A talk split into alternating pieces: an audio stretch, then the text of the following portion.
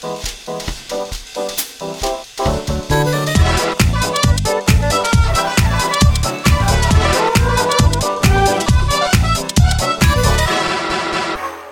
me introduce you to Keith Knight. Hello, and welcome to the SaladCast on Sunday, the 12th of March 2017. I'm your host, Dan Train. Joining me today, Keith Knight, Apparently. uh, Zachary Burgess, Yep. and Robert Kemp. Do I not get a mineral? If that gets to be Keith today. No, I no, be- I, no, he's someone the, the else. mineral is separate. That's Yeah. the f- third. That's our It's guest. just a big rock on your couch. oh, oh, sorry, sorry, Keith. Didn't see you there.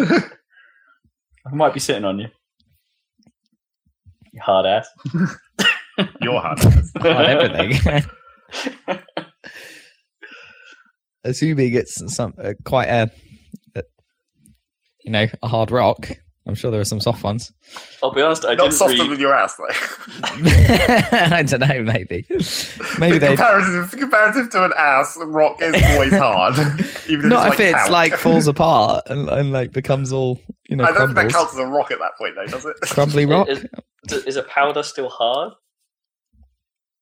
I, uh, after you've compressed it, maybe. Like the initial contact is probably soft, but once you've actually lowered your entire weight onto it, then it becomes hard. Oh yeah, no, I'm just interested. Like, Is does that each not true of asses? particle- I was just sort of wondering if each individual particle counts as hard. Well, then you're going to get into the definition of like what is even the hardness of a thing. It's like because like if you technically rocks turn into sand, and it's like is sand hard? It is quite hard to like break an actual Yeah. particle of sand. You just don't notice because they're so small I guess each, and little, not attached to each other. each little bit of sand must be pretty hard.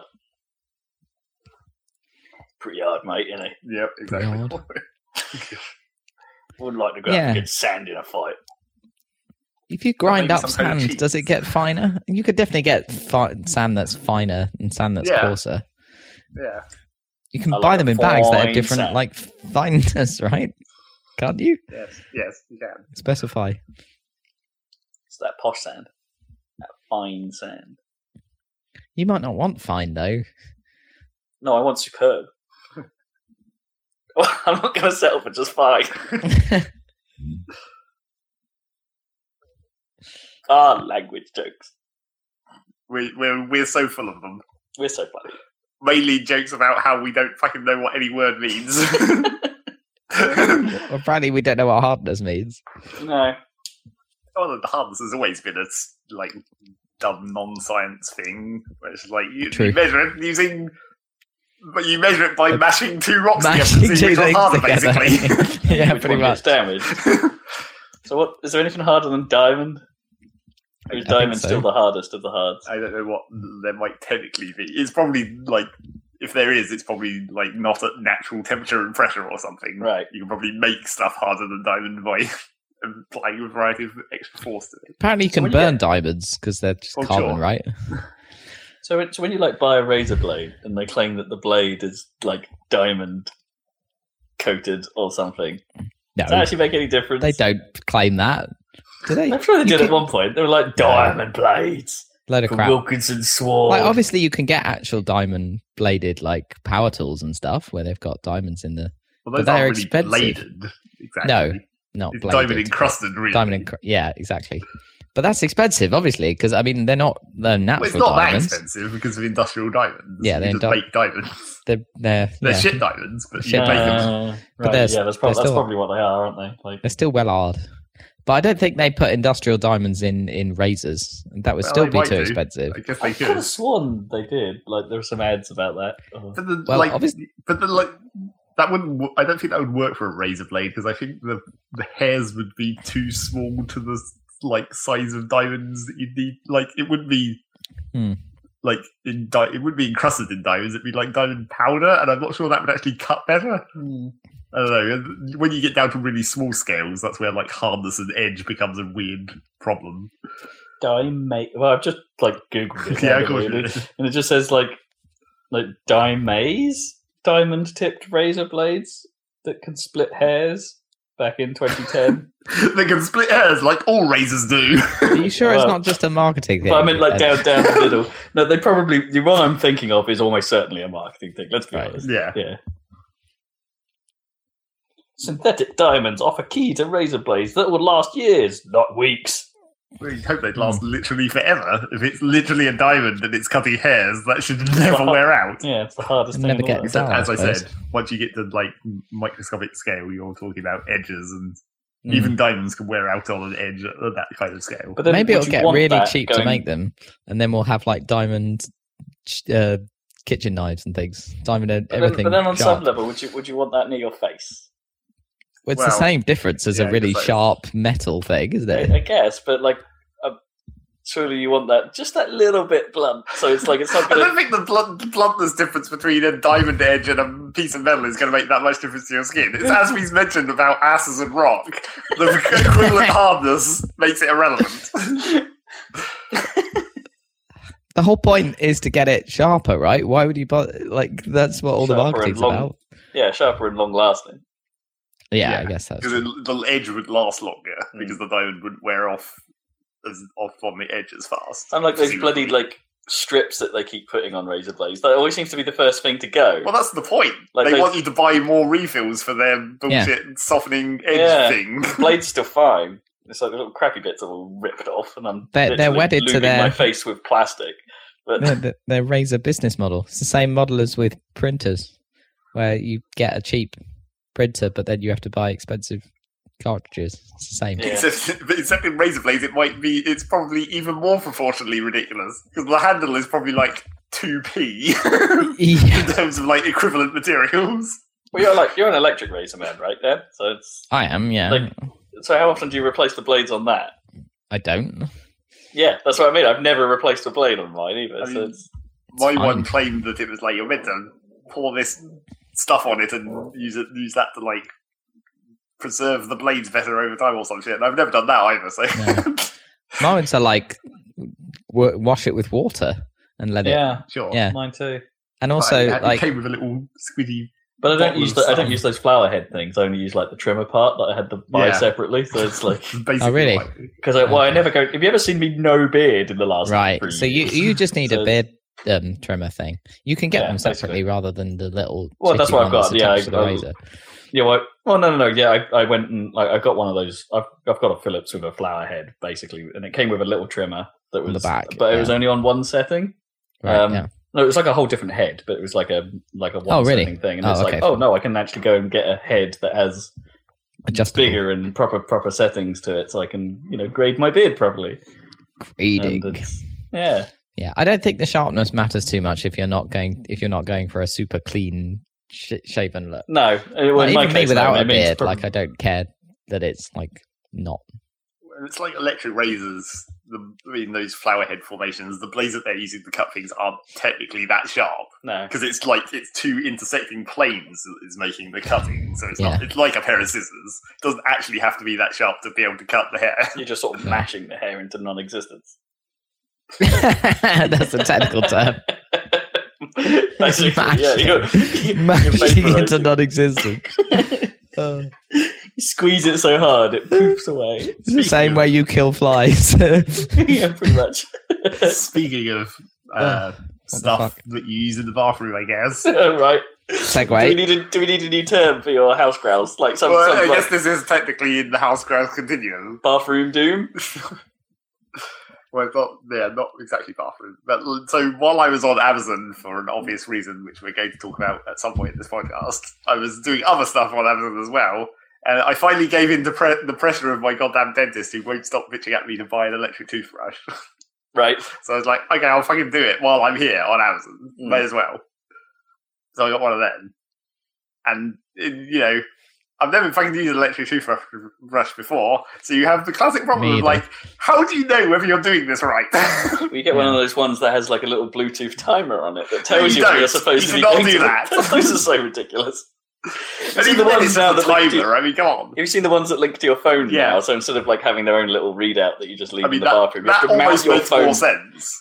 Almost, except you have to mount your phone You have to somewhere in mount your, your phone. bathroom. You just so like you prop it up on the sink or something, Yeah, don't you they? Where do you? Why, why would I want to prop my phone up on a sink? It's like it's wet, disgusting land. Or put it on the back of the toilet. That's still not good. It's still not good. With the toilet closed, obviously. You don't want it accidentally. I won't put my phone anywhere near a toilet. Apart from how many times do you take your phone into the bathroom every day. They're in my pocket. Yeah, well, that's pretty close. It probably could fall out of your pocket quite easily. into the possibly. toilet. Yeah. Depends how loose my pockets are. But yeah, Mhm. so I brought this electric toothbrush, and this is the bit which, like, it's another one of those things that I always seem to notice where it's like modern design failure, where so the like dentists recommend that you should brush your teeth for two minutes. Yeah. And like you have to make sure, and that's why they have timers on the toothbrushes to make sure that you're doing it for sufficiently long. Yeah. Then, then they like specifically give you thirty seconds in each quadrant as well. Well, except that's the thing. is like they give you the timer like is split into thirty second pulses or whatever, where it's like after thirty seconds it pulses to let you know to move on. Except, as it turns out, in your mouth there are six surfaces on teeth, like front and back and top, Yeah. and it specifically says in the manual for this toothbrush to do front, then back, then top in that order. On upper and lower jaw. So you'll notice that there's in fact six places in your mouth that you have to do, and the timer is in 30 seconds chunks. So basically, you're going to brush your teeth for three minutes because the timer doesn't account for the fact that there's six parts instead of four. Well, no, I thought it meant when I said quadrant, it's like like front is a quadrant and back is a quadrant. Like like you literally just you spend your time going. what you mean, like left around- around, side? Yeah, you get like top left for thirty seconds, That's, and then that's and not then top very right. efficient. Like you want, but to you move do in a have to like line. switch your um well i don't know about with the manual toothbrush i have to switch the way i'm holding the Yeah, toothbrush to to do from left to like right yeah so flipping the grip would be a Oh, I don't do that. I just sort of do it a weird angle. Well, how do you think it's- get to the back of the other side if you don't flip your grip around oh, actually, I can't. I can't quite imagine it unless I'm Yeah, doing it. you can't imagine how you're doing And it. I'm now bending my hand in weird contortions and go, no, you're right. That feels weird. no I you, should just put a finger on my mouth and test it. No, I, I think flipping the flipping the grip isn't as bad as trying to like manage the like rotation all the way over. I think you're very. I think I Yeah, know maybe I do it like that. you do it like that. Yeah, so I don't actually let go of the brush at any point.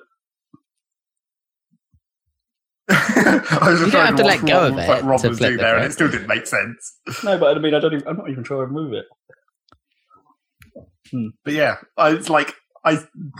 If it specifically says in the manual that there's three different areas on each set of teeth that you have to do, where it's like front, back, and top, and it's like make your fucking pulse twenty seconds, Mm, make Yeah. way more sense. Make it a nice even time. Although on the other hand, a lot of the time with this thirty second pulse, I still feel like I'm not spending long enough.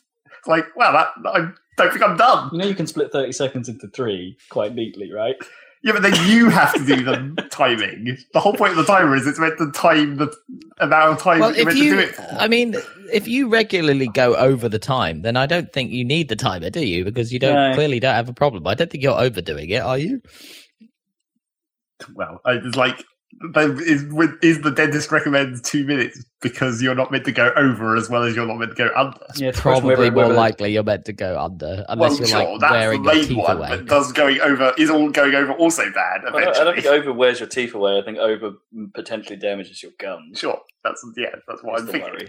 Yeah, but that's more about. Depending I feel like soft that's your- more about how hard you do it rather than how mu- how long you do it. No, Well, with an still- electric brush, really, that's more about how, how the bristles are. it would still Yeah, fuck up your gums if you did it for a really long time softly. Hmm, Mm, I guess. Erosion. yeah, what for like Rocks. ten minutes? yeah. Br- brush bristles are harder than gums. Hey, I went to the dentist for the first time in what is apparently 14 years. okay. Yeah, I think Well- mine would be about that. Actually, actually, well, that's not strictly true. I had to go in for an emergency one once when when a wisdom tooth was growing at a right angle to it to where it should be, and got a little bit nasty. Anyway, but the proper checkup, first one in fourteen years, and he took a look at my mouth and was basically like, "I'm so surprised there's nothing rotting here." yeah, Just like you're very lucky, but Mm. go see a hygienist. And then you don't do that because fuck hygienists. Well, I'm gonna try it because I've never done it. Pro- well, I've done it once. That's Well, right. do, I did those it people are weirdos. But that was a I, I, the only time I had it was because it like, was when my braces came off, Yeah, and you know your teeth. you kind of need that Yeah, because you've got all other gunk in there that's like was hidden by the braces. Like now we need to scrape all this off. and in fairness, my teeth are kind of skank, right? There's like they're not bad, they're not unhealthy, as it turns out. They're just they, Maybe. they just look a bit skank. So you know, And your funny gums. Don't a forget the funny, funny gums. gums. Yeah, So there, I brought that, and I also brought a, a dehumidifier for my bedroom. 'cause Bought. I was like, God damn it! I was trying to work out. Well, I brought it into my bedroom. That's Well, true. You, you bought it and then you brought it. That's true. That's I the thing was- about buying things is you almost always bring them as well. So Yeah, you yeah. can't you can't really go wrong with that. Unless you're, unless the only place you're ever going to have them is like directly behind your front door. I guess, yeah. They just deliver Then it. someone else opens, brought it. The box Yeah. opens itself in place. So I bought, I got that for my room, and it was just like because I always had the suspicion with like this cough that I have and have had forever, as you are well aware on this mm-hmm. podcast. I was like, maybe it's moisture related because it's clearly a wet cough. It's not a dry cough, and it never gets sore because it's wet. sorry, it's, This is something about amazing. a phrase a wet cough. That's what it is. I know, but it just sounds so wrong in my head. So I got this dehumidifier for my bedroom, and the trouble is, of course, that it Oh, runs into the good.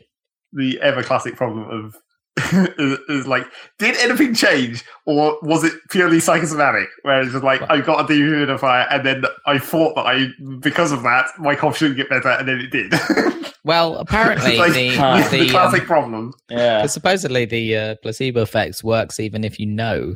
Yeah. Really? Well, if you know Yeah. about the placebo effect, Yes. not necessarily. No, if you Well, know, but even if you, even So if you know if you're, you're given- taking the placebo, yeah. So if you're given sugar pills and they say these are sugar pills, you still feel better. Apparently, well, They've is, done it- is it is that not just because you're you know you're eating sugar and sugar is awesome? maybe, maybe, or like inert pills. different, different effect. you're just like a suddenly love sugar.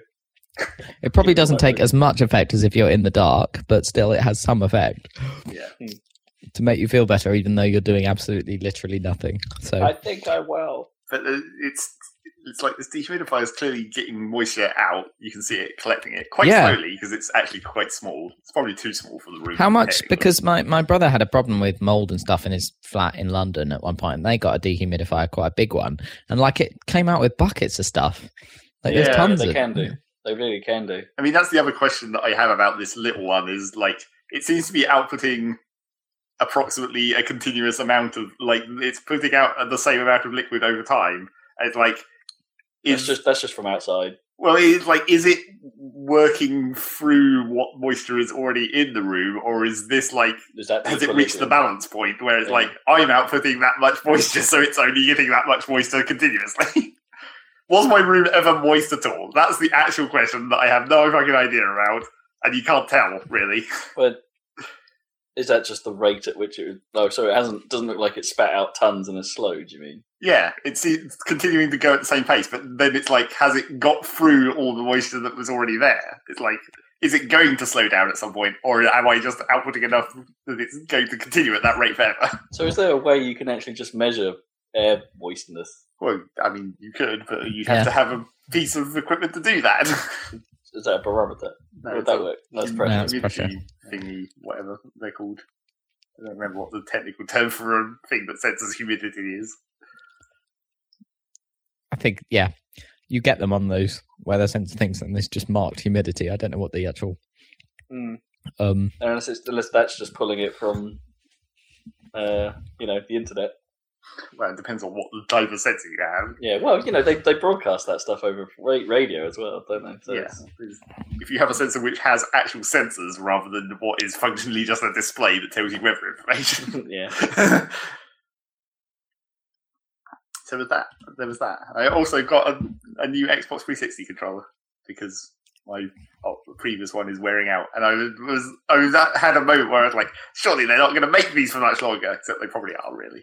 Because I think probably It's probably just an epic backlog. Well- it's just an epic stock of them. I sure, but I think probably Microsoft knows that maybe people still like that one over the Xbox One controller in some ways. I don't know. I think I think Microsoft Hmm. want you to buy an Xbone controller these days.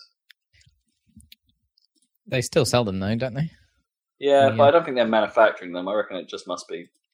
It must be just back stock, right? What it's not in their interest to keep manufacturing them, surely. Well, um, maybe, but then like you have the situation where like all once games on like PC started actually supporting the Xbox controller properly and like all the button prompts and all that stuff, they're almost all the same for the Xbox One controller, but not quite. Sure, sure. Well, you're just starting back. That's the, Yeah. they're the only buttons that are different. Hygrometer, Gro- hygro- hygrometer, hygrometer. Yeah, I guess There you I go. think I've heard that before. Is that like for measuring the uh, drug Humidity. inducedness of your The what? the high grommet? okay. It seems like you measure it sort of indirectly by measuring something else. Well, it's probably measuring like the conductivity of the air, right? I mean, I Well- guess that's how I think you'd do it. Because the more water was in the air, the more conductive it would be. It says here modern electronic devices use temperature of condensation or changes in electrical capacitance or resistance. Yeah. Yeah. Some, Some kind kind of sensory type thing. Some kind of sensor. Obviously. Some kind of uh, yeah. Tricorder type willy wee measurement. willy wee, willy wee. Captain, this Yeah. entire planet is made out of willy wee. And also, the other trouble with this electric toothbrush, which is only a problem for me, is that because I sleep at weird times of the day, I can't I can't really use it at night when I'm going to bed because that's like 3 a.m. Oh right, and you're slightly conscious of it going. it's, it's a bit loud Hmm. in the bathroom, which is not far away from where people are sleeping. Mm. So I was like, yeah, maybe I'll also keep a manual toothbrush for those times, and I'll just use the It's a morning brush. yeah Okay. use the electric toothbrush in the morning and when it's fine. Extend the life of your your your brush head. Well, yeah, I guess. Use it half as much. I, I Alright. gotta be honest. I've been, I've been tempted to get one for a long time because I've, I've I've I have had funny gums and my teeth are quite. Literally, I have funny gums. Yeah, we know. Um, and uh, yeah, and and my, my my teeth are a funny colour now, so I'd quite like them to be a bit bit better. well, the color is not necessarily something that can be solved by toothbrushes. Yeah, I don't know. Unless you get like pearl drop where you or something. You have to like- go to that hygienist. That's where that well, happens. yeah, You do that, and then you do that, and then you look look at them, and you're like, "Holy shit!" And then it goes away in like a week, as is standard. the natural colour returns. As soon as you drink any coffee. Oh well, that'll be immediately. Yep. I drink coffee every Oh, day, well. and they told me not to, but uh, it doesn't seem to have had a big effect. they told so you not far. to for what reason exactly? Because I my front two teeth are totally fake. Um, Are um, they? yeah, do you not know that? So No. Um, so back in Ipswich School, um, Thomas Lethbridge, rest in peace, I guess, tripped me up and uh, and uh, I smashed my front teeth in, and um, I had them like that bit. uh, kind of um, um, the part of it that was missing was kind of stuck on with you know they would replace it with rubbish or whatever, um, Hmm. and it would occasionally come off. You, I think you were there at least one time when it came off. Yeah, I seem Um, to remember. it. Probably, but I just may have blanked it from my memory. anyway anyway so they they keep putting the shitty cap on and eventually um when i was an adult i got them totally done which is basically they take they took the whole rest of the teeth away and made them into little Yeah. points and then stuck proper caps on they're made of i don't know some awesome zirconium stuff uh and um and they they were like well what shade do you want and it, and and i was like well a bit whiter or whatever and they were like Gold. they were like, "Well, no, that, my mum has a gold tooth, but that's not in. That would be a bit, Yeah, but uh, it's not in the middle. that would be a bit Gangster. conspicuous. The Goldie. Um, but um, So what you're saying basically is that they they were trying to align the color of the fake teeth with Yeah. what color your teeth would theoretically be in the future. yeah, so they did it with the current. They aligned them with my current, and they just said, "Well, but you can't like drink loads of black coffee and red wine." And I was like, at the time, I was like, "I don't even drink coffee, so it's totally fine." Now I drink black coffee every day, but I don't really care. Uh, but anyway, no, I- and I was thinking about that the other day because it's like ever since they did them, I've not talked to them ever again. They never said I needed to, and like I've treated them as if they're real teeth Right, and yeah. there's no consequences. And I don't know if there's any like you know sell by date or whatever, or whether they Right. will last until I'm 90 years old if I live that long, and I won't have Well, to even think about So them why don't we all just get them? Oh, uh, well, well, they're only necessary if there's a problem. Well, that is right? my general question about. Well, not question. That's my general feeling about teeth. Is like just like if it wasn't a giant pain in the ass and incredibly painful, just remove everyone's teeth and put fake ones in. I mean, Jesus Christ, it would Yeah. make so everyone, everyone so much more happy. Oh, man, just get gunmetal teeth. How badass is that? This is what we need nano machines for. What? Very well programmed nano to eat a food for us. Well, no, it To would be like just form nano teeth when we Yeah. eat them. well, no, we don't. We don't. Act, we just don't have teeth. And then do- when we need to eat stuff, we just you- have nano teeth. You do like a very precise scan of your of your jaw that would detect the exact shape of your teeth, and then like fire the nano beam into your face, and it would just replace all the enamel with like steel, just instantly. Sweet. You could just have China, white China. well, yeah, or whatever hard substance you want, I guess. That w- this, it's another problem that could be solved with nano machines. Nanomachines, Always nanomachines. son. Yep, nano machines. Yeah. That's so in, that's in Enter the Gungeon as well. and That reference. Nano machine, son. You pick. There's just an item called nano machines, and you know how in, in the Gungeon book it has the type, the name of the item and the little descriptive thing. Hmm. The name of the item is nano machines. The little descriptive thing just says son. that's how you know it's that reference. And that's quite a useful item, sort of, I guess. Uh, After a cer- after you take a certain amount of damage, you just get armor because the bullets have been converted into armor through your Oh, body. nano machines.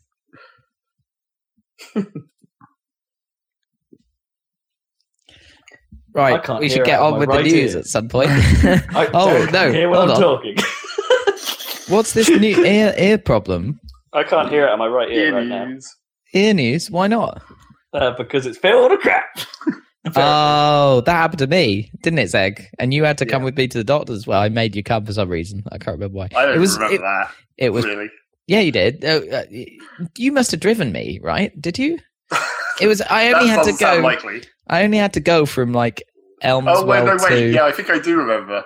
I drove you that bit like five from, like- minutes. yeah, From like Elmswell to what? What is that place? I didn't um, like go into the doctors or anything.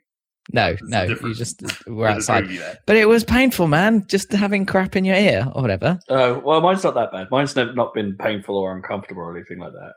Mine So- was definitely. It's it's apparently like because it happened last week. I've had it a week now, and um, so like I I I, I did my run. I got in the shower, Mm. got a little bit of water in there. You know, got out thinking that should be fine. Wasn't fine. Yeah. It hasn't cleared. Didn't clear for ages. Right. Zach and I watched the Super Bowl, and I was like, like just tilting my head to one side the entire time. like, and then I- so a few days went past, and people were like, you know, that's probably bad, and it's like an infection and something, and it's like, ugh, better get this checked out. Except I was up north for work, so it's Oh, like yeah. not in range of doctors. So it's There's no doctors up there. There's no doctors up there. no, they, they, they just make do. No, I found a minor injuries unit that I could just wander in, and like, fortunately, like ear problems are considered one of those cases where you can just Yeah. go get it checked out. Walk-in centre, yeah. Uh, this nurse shoved one of those ear examination devices, Yep. it, like really harshly into my ear, just like rammed it in there, Bastards. and uh, like uh, you know, well, they're on a time limit. they've got to, they've got to I guess. They don't have to do it. This is just triage, and then she was just trying to examine. Uh, just shoved it in there and be like, "Yeah, it's compacted wax," and a bit of my Yep. head was just like, "I bet you just compacted it." Yeah. You're shoving it, and Uh, it's like, "Yeah, get some, get some olive oil and shove it in there, son." Yep. And it's like, "Well, I've already been using this hydrogen peroxide based stuff. All right, I'll swap to the olive oil. Maybe that'll make a difference." I'm still blocked. I did the olive oil thing for like a week. Did didn't do anything. Uh, So, so what solved it for you? uh, that the, the doctors did it with it. You know, the nurse did it with us, and They you know, syringed it? Yeah, syringed it. They call it okay. syringing, it which Yeah. is a stupid word for something that is not syringing at all. Why they call it syringing, I don't know. Well, it aren't, aren't any, aren't any of those squeezy, pressurey devices, whether you're sucking or pushing syringes, technically, no matter what size they are? Isn't a syringe just like a really fine tube at a certain point? yeah, I guess. is it, mm, well, I But thought it was just anything that had like a plunger that you could was, was Well, technically a Yeah, syringe. maybe that as well. Yeah. I mean, they wash it out from behind, right? They dig under it and then squish it all out, and it all comes out, and then you're done, sorted. And there's nothing you could do at home to solve it. And then they can do it in literally five minutes. And then, and then I asked them, "Well, is there anything I can do to stop this happening in the future?" And they were like, "Nope." Yep. Yeah.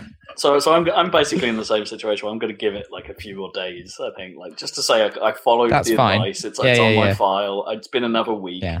Can Get you please sort do it it. out? Yeah. And then they just do it. I, let- I swear it took five minutes. Um, Yeah, it doesn't sound like it's difficult, and like and like um, my mate well, Jay was saying that you know you could I could just go to every Street and they'll sort me out, and it's like, yeah, that's a problem when I'm not at my GP's. Like, just yeah, not, Yeah. not convenient. I've only ever had I've like had my ears get blocked up occasionally, but never enough for it to actually be a problem. It's just like I've See, al- yeah, I've the- always solved it with precise applications of like Q-tip or whatever. Oh no, no, you, you're Yeah, not supposed. that's to. Well, you're not bad. supposed to, but you Yeah. can if you're precise. You have to be careful, but like it's totally a viable option. In fairness, yeah, I think I, uh, I, I, I think there was. I had a hit, had an inkling that something was coming in that ear. If you know what I mean, like it didn't. Like I think I could wobble it sometimes, and it sort of feel like it blocked. Well, yeah, Like That like does when you block it, and then it's, you move it back, and it's like, oh, it's fine. So it was probably coming, but and then just jammed itself in there proper. Good. And proper. Yeah, so I can't hear. It's a bit of a problem because we're at the end of season seven of the SaladCast, and I need to be thinking about a new theme tune that Yeah. I can't really, don't really want to make with only one. No, ear, just wait of until you get it sorted, and then it won't take long. Um, we'll just have to use the Tardcast music for a few weeks. Well, yeah, we could, we could take take requests. Which version of the SaladCast theme shall, shall I use this week?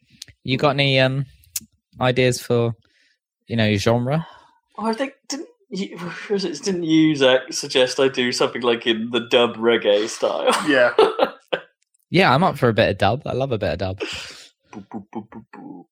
It'd just be nothing but this what this this bass line and a and a and a um Caribbean drum just going bang. yeah, pretty much. Bling, bling, and, And some echo on really it. ex- echo on Yeah, it. some Bling, really bling, excessive bling, like um yeah six beat echo something like that. Yeah. I still love that album that I don't know why my dad had it, but I still I found it on Spotify and it's not called what it, what it was called on his, but it's an old Sly and Robbie album from like Oh, sure. 1972. And it's it seems like Sly and Robbie put out about 100 records, but this particular one uh, uh, no one knows it and uh, yeah, it's it's brilliant. I use it even when like uh, working. It's quite good. We did used to use it as as one of the sandwich making CDs. I seem to remember. Yeah, yeah, I think we did. Yeah. back in the day, it was that or Morty Vicker. That was the sandwich making music Oh, I forgot about Morty Vicker. from the Men in Black soundtrack. Yeah. Morty Vicker. Uh, from it's by Some Cow Funk. Oh no, wait, no, Right. that's another one of their songs. I think Some Cow Funk. Uh, oh Right. dang, I can't remember who they are now. But yeah, I've, I've Okay. actually got those tracks. Cool. Forgot about that shit.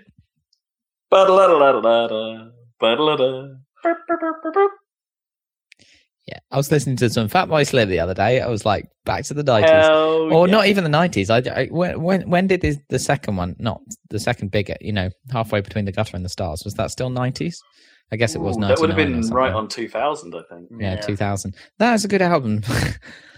Yeah, it's a pr- pretty good album. Yeah. With the yeah. Anyway, Halfway between the gutter and the stars. Yeah. You can blow this. Mm. But you could blow that.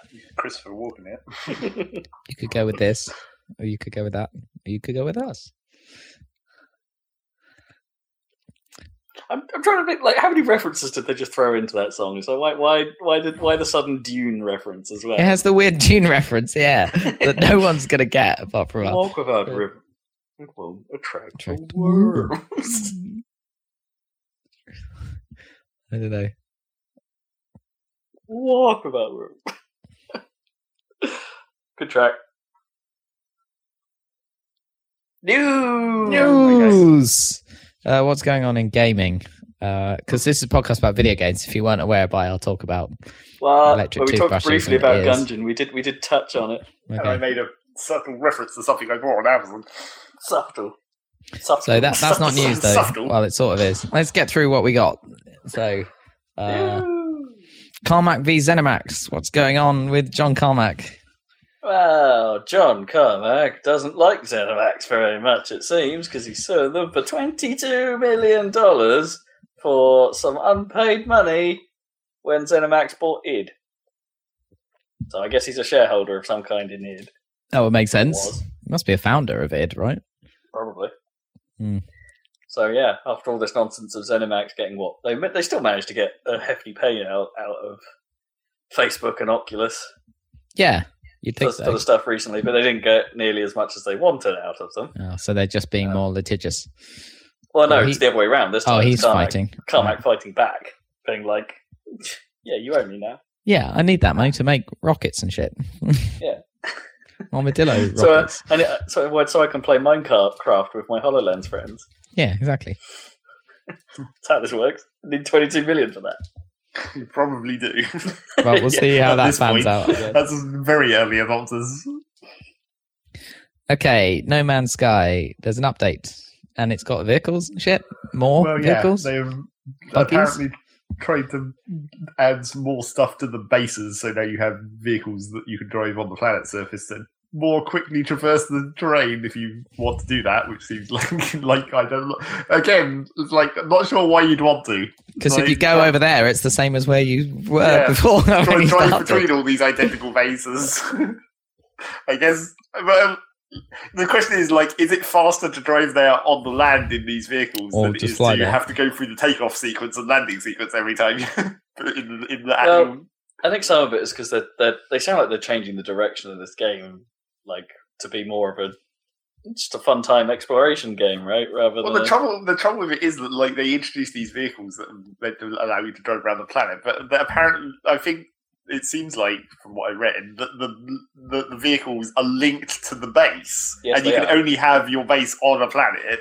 Mm. So you're only ever going to be able to use these vehicles to explore that one planet. Yep. And it's like, well, why why would you even want that? Hmm. Because like that's not even that's not even exploration. So it's not point. like a Mako type thing where you can take it with you. no. There- There's been a lot of chat, though, you know, about the people that really, really enjoyed No Man's Sky were more the sort of people that actually didn't do much of the game's point or what it was guiding Well, that's you to because it do, was that boring. yeah, well, you know, it's people that, it's not because it. But then, but then, the, but, these are the people that enjoyed it. They were just like, "Oh, I'm going to make my own little. This is my own little home turf, right?" And I'm going to. Well, yeah, you can stay. You stay on one planet, like when it's like you do it once, where you complete the encyclopedia for one planet. Like you Mm. find everything, and then you're done because that's it. It's going to be like that for every, everywhere. I think that I think they are moving that game in the in the sort of.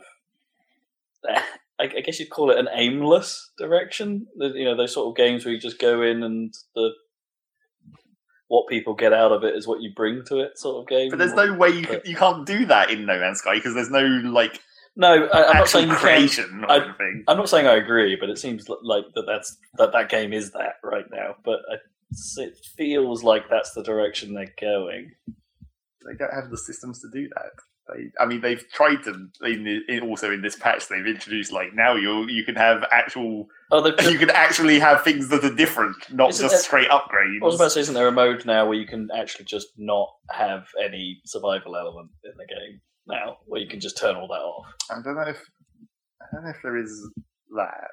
They introduced like hardcore mode, single life. Oh yeah, I per- yeah permadeath. I'm not sure why you'd want that either, really. Also, because it's quite easy to accidentally die in that game. Hmm. Yeah, fall through the floor. well, or that. That also doesn't help. So I don't know. I don't know what the fuck they're doing. It- It was weird when they introduced the bases, and now the vehicles are just like doubling down on it. Where it's just like, why are you putting so much focus on a thing that only can exist on one planet when the whole point of the game is to travel Well, across yeah. the universe? And they're upgradable as well, and all that stuff. A bit, well, they're trying to get an element of creativity Except the not- building. It's not fucking creative. It's not. Well, it's not. Here's the thing: they've got a lot of competition, right? They've got space engineers. Doesn't really, I'm not sure that actually counts. Yes, it is sort of similar. I mean, the main their main problem is that everyone hates them. Oh yes, there's that too. I did read when I was playing Joe Danger 2, I just out of curiosity went to the review section for it to see what it said. And it Yeah. basically just there was there were quite a few Steam reviews that said Joe Danger is greater than Hell, than No Man's Sky. Yeah, and that was fine. basically all that all that was there.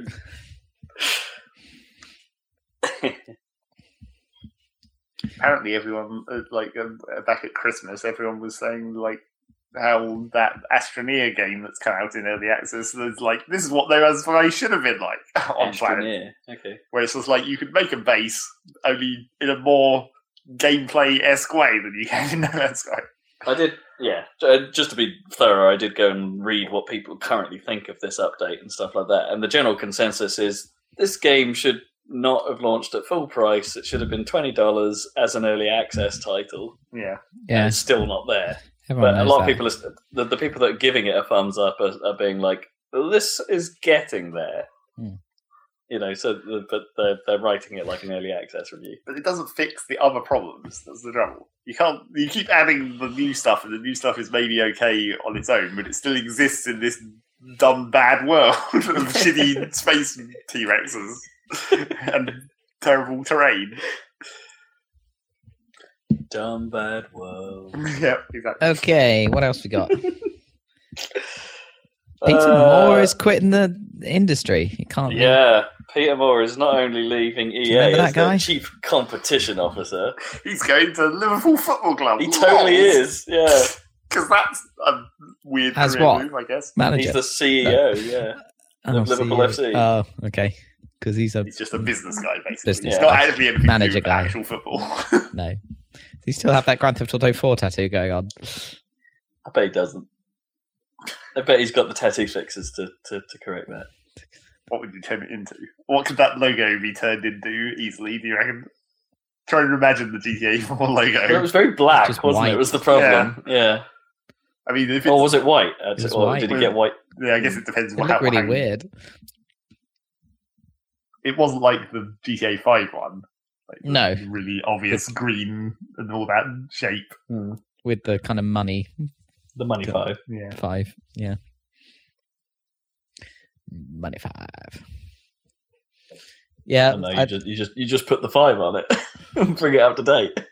that might be quite difficult. you only have to take an eye off it to make it to make it five, right? Yeah. Bring it up to date. Roman numerals. Yeah, it's like he's not been important in the industry for a while. Like after EA, I guess demoted him. It's, it's hard to know what they did really because he was he was running EA Sports for a while. Oh, yeah. But, but then when the they. EA tried to be all esportsy with their sports games, like they did that thing at E3 about like, here, here's our pro Madden players because people care about that. And yeah, to to to steal the words out of Jeff Gerstmann's mouth, it's like they just needed to find a place for him. Just give Pete that job. I don't know. It's a bit weird, but good on good on him for actually finally, you know, he got out, man, and he got out with a good record, ish. Ish. Apart from being in the EA, just automatically makes it a better. Yeah, true. like that's default bad. I guess this, does this mean we won't have the EA handover to London press conference, and then have Jose Mourinho just turn up? Well, They'll have someone turn up, Well, but, but no. they won't need to do the London handover. well now they? now when they hand over to London, they can bring him in and he can talk about Liverpool football club because he'll be there. Oh yeah, no, of course they'll have the whoever the new guy is. Yeah, They'll just bring him on as the guest. yeah. And it's like, I run Liverpool. What are you talking about? Because now he'll know about more about football, even more, and he won't have to have a dumb Peter hostile relationship against a Chelsea man. And he'll probably have a cheap contract. You know, he'll, he'll probably be, he Yeah, probably won't have to pay him very much to get him on bring back. stage. Yeah. and then, then you know you can use that for like here at EA we having we have the inside scoops on football because of our guy who went who left EA and went to go to an actual football club And still talks to us because that probably doesn't break a million NDAs. Yep, exactly. Here's how football really works, guys. It's about the money. We're going to turn FIFA into a management sim. Well, And yeah. it's all about the money. it's just like you have to. It's, it's probably completely nothing to do with like the actual EA games part of EA. It's probably purely based on his actual like business skills. But it's just funny to imagine that he's like he clearly learned all about football from from, From FIFA, FIFA. from, being in the company that made FIFA for so long. He learned so much about football. Now he has to actually go and run a football club using that knowledge. Except not. He's he's like he probably just knows about business. I know. I like to think this is probably his true passion, right? That he's just had a very roundabout route to get into it. Right, you know, if he went to EA Sports, that was probably a like, yeah, I'm uh, moving there not just for the money, I'm moving there for football. Yeah, Yeah, I and now he's moving for football on its own, and maybe money. I don't think he had to come through like the EA Sports end though. Like he could have been like it's about business where it's just like he could have been high up in any company and gone to Liverpool at a certain maybe. point. Yeah. It's just about, Yeah, yeah, yeah. It's just coincidental that, that he happened to be in the company that makes FIFA. It's, it's probably one of those things that because of FIFA, he probably just spoke to the right guy at, at some point, right? yeah, yeah, While, while maybe negotiating the contracts to get those clubs in the game. yeah. But- he has some kind of contact. Yeah, that's probably how that worked. What else? Go on. like a harsh negotiator. You made FIFA pay way too much for this Liverpool license. Come work for us instead. Get EA to pay us megabucks for this FIFA license. What's this Xbox Live Game Pass thing going on then? Speaking of Xboxy, Context switch. Uh, that's Peter Oh. Moore, he ran Xbox.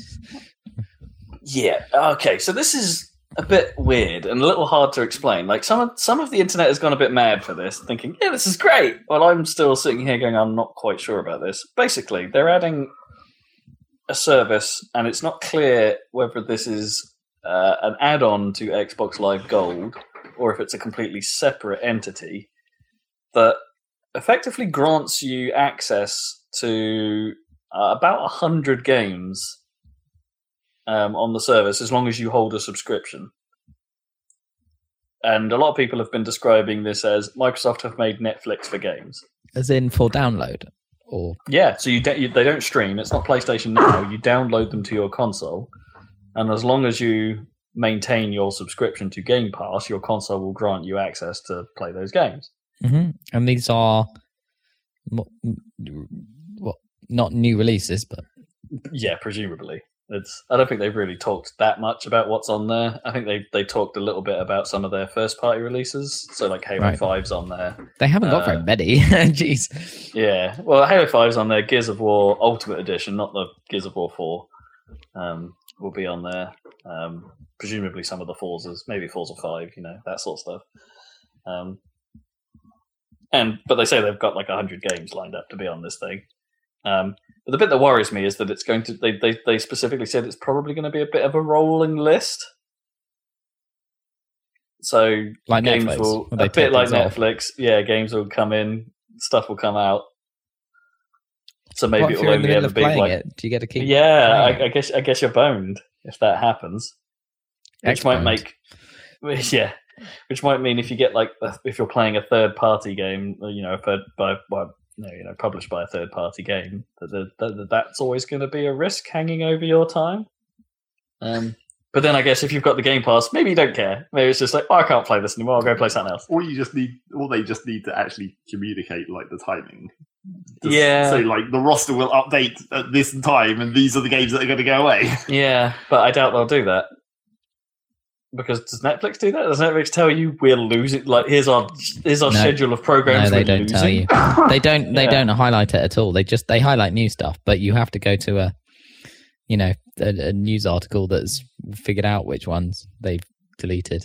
Yeah, They don't See, shout that, bo- about that that. bothers that bothers me a little. At least with games with gold and you know PSN Plus, you sort of know what you're getting into, right? This game is going to fall off the service every two weeks. Well, they could For the still do that with a time thing on this thing. They could just say, I mean, when it's a huge library and they're not all going to go away, it becomes more problematic. But you could say that the the the time when some the time when some proportion of these is going to go away is every month or whatever, and then at least then you can sort of be marginally aware of that if you care about the fact that it might go away in the middle of you playing it. So I, Don't start something near the end of the month. well, so I guess the positive for this is like if they're saying there's a hundred games on there, are there that many more on Xbone? Are there that many games? Well, I, actually, that's like, they're- they're probably rolling in back compat into this as well. Don't forget. So that that that entire 360 list almost certainly must be on there, right? Hmm. Um, uh, yeah, uh, and I think uh, yeah, there definitely are some back compats because I remember reading that Tekken Tag 2, which was previously when back compat launched, I think they made that a game of gold to be like, hey, try this out on the house. It's backwards compatible now. It works great. Uh, and I think that's going to end up on Game Pass. And it's like, it's a, it's an interesting idea and one that I'm not really against. But it's just these little details that worry me slightly. And the the key part for most people will be can I get this if I'm not subscribing to gold? Because if it if it's like a tenner a month or whatever the, the number that's been thrown around that it might be, if it's that, that sounds not bad. Hmm. I mean, the Netflix model is. They'll probably they'll probably get there. Um, you know. With oh, and you won't get eventually. EA games as well because Well, they have their own damn Yeah, own damn files. yeah, It's like you won't, you don't get HBO stuff on Netflix. You know, it's like yeah. I mean, it's interesting. It's always going to be that way, though, isn't it? Like with garbage like this, and I kind of hate it. Like I'd quite like to watch more HBO shows, and I'm lucky that I have Sky Atlantic, which Yeah, means I you've can, got I the can, I can record way. some of some of that. But not every stuff. show that has been on Atlantic ends up eh, on Sky box sets, which they Hmm. also occasionally put HBO stuff on there. Hmm. Um, so I'm, I'm not sure I could watch uh, Newsroom, for instance, if I wanted to. Again, as good as that show was, I don't think it's turned up on box sets. I think they've got all of West Wing and stuff like that. But anyway, sidetrack. West Wing isn't even HBO, but yeah, it's the same. isn't it? Oh, I thought it was. No, I mean, but Sorkin wrote uh, the West Wing and the Newsroom, so Oh, that's the link there. Maybe Sky just had West Wing. Yeah, probably. Yeah. Yeah, I think the they West have Wing. Westworld right now, so I'm happy with that. So that's fine. Oh, what on? Uh, yeah, yeah, that's good. Yeah, I'm watching it very slowly, but it's good. Oh, are you, got, are you getting through it? Interesting. Yeah, I'm only like four episodes in. Like I watch like. Um, the problem Did is you notice, no, uh, Gnome's, Gnome's sort of watching it with me, but she sort of doesn't like it at the same time, and Right. sort and those episodes are quite long, so actually finding the decent time to watch them is. Did you spot what's her face from um, Borgen? Well, uh, spot her. She's a main character. Yeah, yeah. the sex minister is totally in. Westworld. Minister. yeah. Anyway. Speaking of that, we've actually got the last season of Borgen on Blu-ray to watch at some point. Oh, really? I can't believe you like. It's really weird that you liked Borgen. Like I wanted to Borgen's see it, but Yeah. yeah. I know. But it's like a it's like a Danish West Wing. It doesn't doesn't seem like a, the the obvious thing that you guys would be into, but It's Yeah. got music by Halfdan E. it does have half down knee. Yeah. Halfdan E. Speaking of sort of news related to Halo Five, since since when you mentioned that way back at the start of this Xbox thing, Also, I watched the Newsroom. It's like it's a really good show. Go watch that. Yeah. If you if you like that, you should watch The West Wing. If you like that, I guess. Um, Yeah, although it's a bit so I should. American political, but I guess the newsroom is too. It all is. Anyway. Yeah. Blah. speaking of news related to vaguely related to Halo Five, Halo Yeah. Five. The World Championships happen. no, I saw I saw a. I'm not sure where I saw this, but I saw a news post somewhere that claims that next Halo is going to be the return of split screen. They've decided to revert on that thing that they did. Rightly bloody so. Yep. That was, that was the dumbest because Zach and I are never going to play Halo Five now, is the, with how it sits. But then, So, the un- thing- unless they unless they do like ten years from now, they do a re-release Yeah. and go, "Oh, we put split screen." Yeah, on it." exactly. But it's like if if they do roll that back and be like, no, we, we're going to bring back split screen, it's going to be really weird because then you have Halo Five is the only one where you can't do it. Yeah, it would be weird. it's going to be like that's going to be a very strange situation It was, it was for the whole series. it was a disappointing move. I know why they did it, but it's because everyone thought, you know, everyone thinks everyone plays online now, right? But Halo Split Screen is is one of those few games where it really is a thing, and everyone got a bit annoyed about it. And I, I wonder if it was like a little bit technology based, right? Because they were doing that dynamic resolution scaling stuff. well, that's what they claim. And They they were like, if we they- can't possibly run this game in split screen. Well, they were more, they were so worried about missing their sixty frames per second target. Yeah. was the thing that they took so many shortcuts to get there. Um, yeah, but in the end, split screen was one of the things that had to go. But despite the fact that game was clearly designed to be played co-op, Yeah, is the other weird thing. yeah, it had all those mechanics. Boy, but I never, I never rely on actually did go back and play that like through on Legendary because those boss fights, I don't know how I'm going to do on my own in Legendary. Hmm. They're just ridiculous. Can't trust your AI companions because No. it's stupid. Yeah. Always stupid. Yeah. Right. Other than that, Halo 5 is a good game.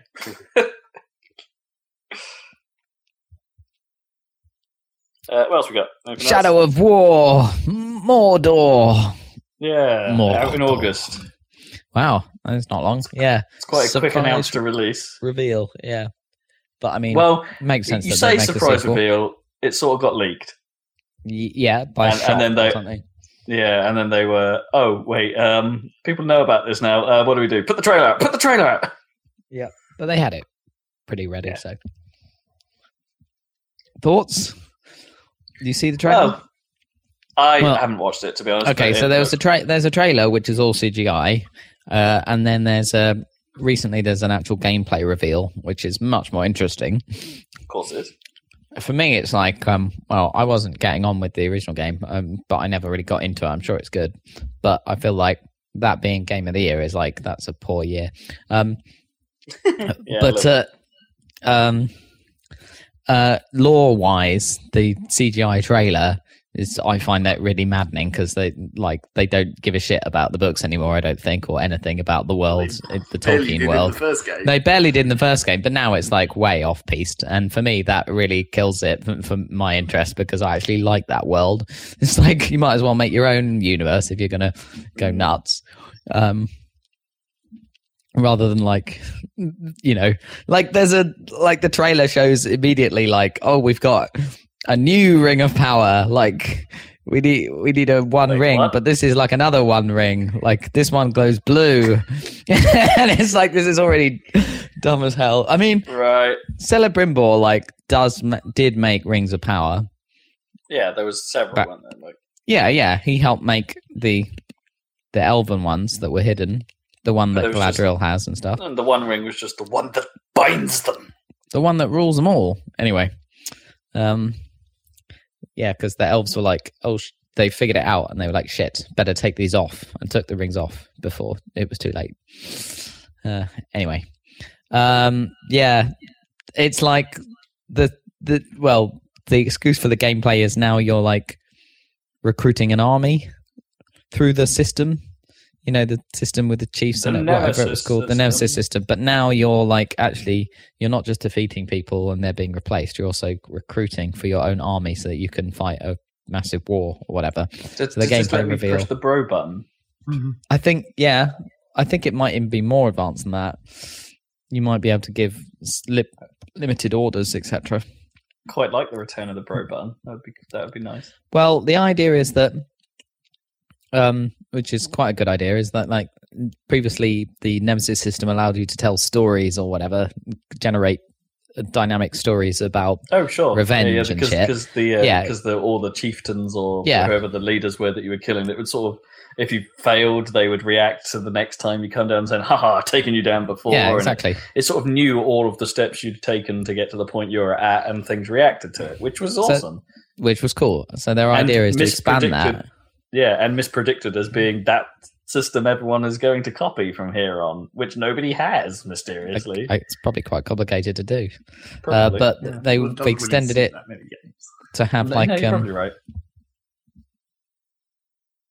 So, what, so what they're expanding it to do? to have like uh, friendships and stuff now. People on your team or whatever, Oh, you know. So, so then not you can really have extended as much as just like rewritten. read, This is like- yeah, jigged it. You to turn the pissed offness down. Anyway, so the ga- wonder- the I gameplay video shows you attacking a, a stronghold and like um with a whole army at your back and Is it using as like muddy? uh graphics wise. Do you mean? Yeah, cause, well, you know, no, I'm not. I don't mean like muddy as a like a um, as a knock against the graphics quality. I mean muddy as in that entire world of Mordor was mud. Uh, I think it has a bit more variety in the landscape because there's a bit in the gameplay v- reveal where they show like a sort of weird map, which is viewed from a kind of slanted angle, but it extends beyond Mordor to kind of Osgiliath. Um, yeah, I think so- it needed that because if it was just another Mordor-based game, I don't. It think... is mostly Mordor, though I think, um, Hmm. but it looks like there's more landscapes within Mordor. You know, there's the was it, Nurn, Nurn, the Sea of Nurn, and all that. Um, Less and fire. you, you're you're fighting, you know, Sauron is back and he's raising an army and all this shit. I, d- I don't know how that fits in because it's supposed to be a prequel, isn't it, to like The Hobbit and stuff. So I don't know how it all fits in. But anyway, it doesn't matter. They obviously don't care too much. Uh, but yeah, um, it looks sort of cool from a gameplay point of view, but I didn't really like the feel of the gameplay in the original one. So, Mm. so it remains to be seen if they prove that. I- but a lot of people did, so fine. Yeah, that's what I mean. I bet. I bet if you if you didn't like the film, I bet they won't be too. They won't have fallen too far from that, right? No, It's it's not the Warner Brother Warner Brother style at the moment to make sequels that are that far detached from what they've done before. but at least they're kind of building on it and innovating on the systems that Oh, everyone liked. sure. Oh yeah, no, don't get me wrong. I don't, I don't think Warner Brothers do badly by their properties, right? You only have to look at the Batman series to. Well, this to is Monolith, isn't it? They were evolving it, Isn't it so Monolith? Yeah, I think it's Monolith. Yeah. They but you know, what I mean, I know, I know it's not the same developer, but it's you know Warner Brothers published things. They they they seem to want to push things a little each time. Mm, mm. Yeah. with the obvious exception of Batman Origins, which was just a cash in. But yeah, like an off-year Batman. Okay, that's almost all the news I got. I've also got Ryzen, AMD. They're back at long last to fight Intel by having a whole series of new processors um, that basically pretty much match Intel's lineup in many ways, but are about half the price. which is which is noted. That's, that's significant. So there's not they haven't got one that's way faster than an Intel or anything like that, or but but they but per price per category they've got one that's like significantly undercutting the price. So they've got an Yeah, eight core, to, six core, think- four core. Yeah, they don't need they don't need to beat Intel on speed. No. I don't think they've ever had to. They just need to make propositions that are you know they just need to release stuff that are appealing to gamer people or performance people Mm. that isn't going to cost the bank. Because the problem Intel has is like like you said earlier, like they've it's been over ten years, so I guess since Intel have had their lead in performance by some distance now, Mm. and it's uh, the the that I guess Intel have been able to just price whatever they wanted to some degree. It's One like of- we've got no of the- competition really. Let's just let's just chuck it out. Yeah. Yeah, pretty much. And one of the things that one of the advantages AMD has is they're not trying to sque- squeeze that little video chip onto the CPU. You know, how Intel does that. Yeah. So they're not doing that. They've got a bit more space for actual CPU. Or maybe this will finally make someone get off their ass and actually make faster chips again. Because it doesn't seem like they, they make a big deal about 16 nanometer or whatever, and Yeah. what, what the fuck happened with that? It's, Um, main, it's mainly about that was mainly an efficiency upgrade Yeah. and a speed upgrade. yeah, but you can fit more shit in there if it's more efficient. That's the idea, right? yeah, in theory. Yeah, but I gotta admit, like my the, the, the processor I'm running now runs unbelievably cool compared to the the, the, the you know the first Gen i7 I had before. What, Mm. Well, It's yeah, like- that might have been a problem with your case, though, as we've Well, no, but I had a, a previously mentioned. Yeah, but I had a um, an aftermarket cooler and stuff attached, and it Still still inside ra- the case. It still ran pretty hot. Like you know, even when of the side off the case, it's like it should have been like the maximum airflow. But yeah, you're right. It could could be a little bit case, but boy, yeah, even under load, the thing doesn't get anywhere near that temperature. How fast is your run now, exactly? well, blimey, I don't know. I don't, don't know what the actual because rating a speed rating of a processor now is like super is real tricky because I've got like I've, I'm running a six core, six physical core, twelve hyper threaded. Yeah. Um, clock speed is like three point three, I think, out of the out of the gate, but that Mm. doesn't mean anything. Clock speed doesn't mean anything anymore, really, other than unless you're overclocking it to give you a metric by how much power you got extra out of it. It's like yeah, measuring CPU based on all of that stuff on its own is kind of meaningless now. Yeah, but then how do you measure anything? You benchmark it. You have to have run it through a, Yeah. run it through some real life tests and compare it that way. so it's interesting Then what running what these is that even benchmarks. benchmarking, though? 'Cause, Different like, tasks, like real yeah, world tasks that's what I mean. My, number proce- crunching my Yeah, but- tasks. process is really good at video encoding. For Yeah, but is that- It's- is that even based on physical stuff any longer, or is that actually like some even like low level system integration or something? I think if you're using programs like CPU Mark and stuff like that, it is actually testing specific functions and it's doing it in a reproducible way, right? So you, you, it's probably the only chance you have is to run programs like that that are designed to run exactly the same tasks. But then even that's not a great real world example because th- that test scenario might just be precisely wrong for certain types of chips based on the order of instructions and garbage like that. I mean, this is like now.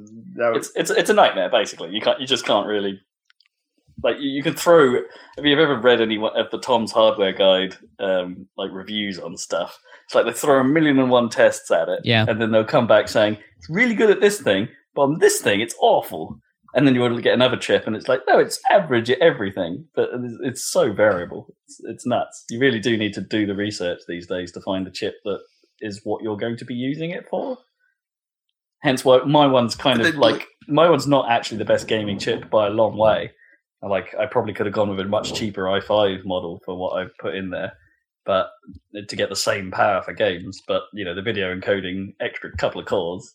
But then surely, like, if that's the case, surely, like, Intel should be the ones labeling their products for those specific You're probably right. things, right? Yeah, you're, 'Cause- prob- you're probably right. Yeah, they're really bad at uh, at communicating what's good they for what. such So you have to like, go. You have to go to these don't they? websites to figure out what you need. Yeah. it's like a nightmare. Well, they Um, have such I weird numbering as this- well. It's like, oh, is is this like the like you the, you'll get one that's like five, uh, like with a serial number or model number that's like like 470 versus a 475, it's but that five is actually wildly different, or for a completely different motherboard set, or Yeah. you know. So this AMD lineup seems a little bit more sane in terms of trying to figure out what you want Mm. or need, or what the benefits of X many cores versus the other is, or yeah, because the top of the line one is like, you know, run your game and your video streaming stuff at the same time and everything, all that stuff. Mm. But if you don't need to do that, like at the point where I was thinking about new computers and that kind of thing, it's just like I'm like just a have to lot of- research. a lot of the reason why I've been thinking about new computers recently is because I've been playing stuff that's actually CPU bound and not graphics bound any longer. Mm. And it's just like then you have to think about CPU, but then like what even is CPU power? How do you even define what what games that are CPU bound like City Skylines are doing? What sort of calculation is that? Well, yeah. Again, you can't because some games will, if they're smart enough, will offload some of that work to the GPU. Yeah. Yeah, it's real difficult. It's like it varies between game to game. It varies between app to app. It's you just have to pick one that comes out roughly better over all of the And benchmarks you care about. it just seems like it's going to be a bigger bigger problem going forwards because now like even even like indie games and stuff and saying like when people are complaining about how like how it runs really badly on my system but it runs perfectly fine over here and it's like there's no there's no way that they can it's not like graphics cards where you can just stick a newer one in there that's faster hmm. now you have all these weird side grades Yeah, yeah. that yeah. aren't really explained at all, and it's making such problems for like the actual programmers. Not actually, they need to like have some kind of standards, except they don't because they don't actually care. They just make ships. they don't care what people do with them. for the most part, actually, in a lot of indie cases, they're sort of limited by the power of the engines that they, are, you know, because they'll, they'll be using most indie devs will be using middleware more than most, right? Sure. And they'll they won't have the resources to necessarily put into optimizing those middleware layers to be or game engines to be exactly what they need. You know, they'll- for the most part, they'll probably just be relying on Unity, and we'll just have to wait on Unity on figuring that stuff out, Oh yeah. which they already do a pretty good job of, to be fair. But I mean, that's what happened with like Kerbal when they went through their process of updating to newer versions of Unity to better use multi-threading and stuff. But Well, yeah, apparently that's a lot, that's the reason why people are moving from why space. Well, people like Star Citizen moved from the Crytek engine to Lumberyard, right? Because Lumberyard is just the Crytek engine, but slightly upgraded. So it's same sort of logic they found. but, You know, it's an easy move for them, but it's a bit better. it just seems like it seems like a weird problem that's developed like kind of subtly over time. Because like in, in the past, you were only when you were thinking about computers. There was there have been times recently where people have been like, what if Windows goes away? Then we're completely fucked because then there'll be no standard for There'll be no. DX layer, but then you've still got OpenGL, and like yeah, and then you we, come up we, with these wouldn't, we wouldn't be totally screwed because the PlayStation exists, right? And that has none of those standards. I guess. But you come up with these alternate options for that like doomsday scenario, which is not actually going to happen. Mm. But like this is the same kind of thing, only in a different area, and like in a in a in a way that's even more technologically like specific, where you have to understand all these really complicated things to even know that it's happening. it's just like that seems like an even worse problem. Where like if if if it, if it gets to the point where people who are making PCs, and I'm not even talking about like people, people, I'm talking like shops and stuff, Oh, are making PCs where they're just getting parts and they don't necessarily know what this part is good for. They just like, well, the number's bigger. Mm. like that's just going to screw everyone.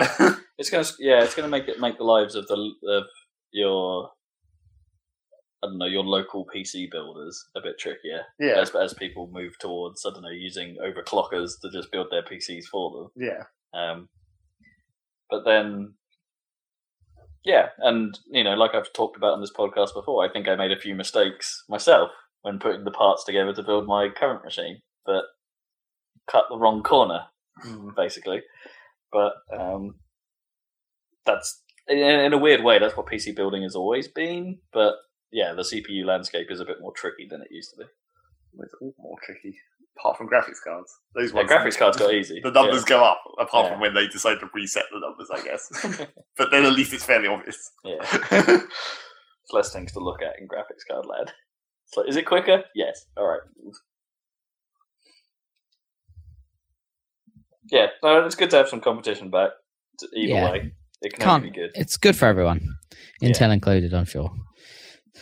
Yep. just as long as it's just as long as it's not some kind of weird thing where they've done one thing slightly differently that makes it, or everything slightly not as well supported, like like the, the graphics card situation. Uh, yeah, Radeon have done that from time to time, haven't they? Yeah. The black and white hair tech, where they made such a big deal about it. It's like this doesn't work on one of these graphics cards because of whatever. Black and white hair tech. it's black and white two, where they made a big deal about how Oh, they right. had that really fancy hair technology. Mm. Right. and it only worked on. I think that that was the one that only worked on Radeon. I think right. It didn't work on Nvidia. I think you can. What is it like? TressFX is only available on Nvidia, so like two. Or is, is, is was it that way around? So like Tomb Raider can only run Yeah. with that turned on on Nvidia kit. Yeah, It- It's It killed performance anyway, even on Nvidia. But That yeah, ran okay. I had it turned on while I was playing, but but yeah, it, but, it, but it was quite a drain. Yeah. that, that that's the same thing that happened with Black and White too back in the day. That was the, another instance. Of, that was what the only Big reason. X. The only Okay. reason, reason I remember that is because that was like one of the very rare occasions where it was something that Radeon had that Nvidia did. Mm. Normally it's the other way around. Nvidia comes up with a new thing like PhysX, and then all the Radeon Usually. people are fucked. Yeah, but then but now you've got some- these like more open standards like Vulkan and things like that that are you know sort of trying to just be like yeah you can just use GPU compute you Yeah. know whatever this is the standard thing if those, and DX12 trying to bridge that gap as well.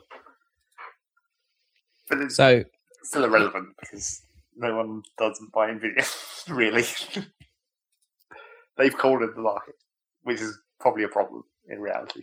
Oh yeah, of course. Well, it's a problem. they'll come back just like a well, AMD and Well, Radeon are the same in- thing. So I'm sure they'll but- do the same thing with graphics cards. But here's the uh, thing: Radeon aren't doing bad for themselves. It's just Nvidia have the again have, have had the performance. Well, advantage for a AMD have while. the but then they've also had the price hike for a while. Like Nvidia stuff is definitely noticeably more expensive than uh, AMD Radeon stuff. AMD sell have the chips in all the consoles, right? Well, apart apart from the Switch, right? But it's the AMD graphics and CPU in the Xbone and the PS4. Is that right? Mm, I think so. Yeah. So it's that way around at the moment. Uh, anyway, That's why they don't get fancy Tomb Raider here. and uh, the 1080 Ti was announced as well, which according to uh, um, Digital Foundry is like obviously it's hugely expensive, but it's a lot less expensive than a Titan X or whatever.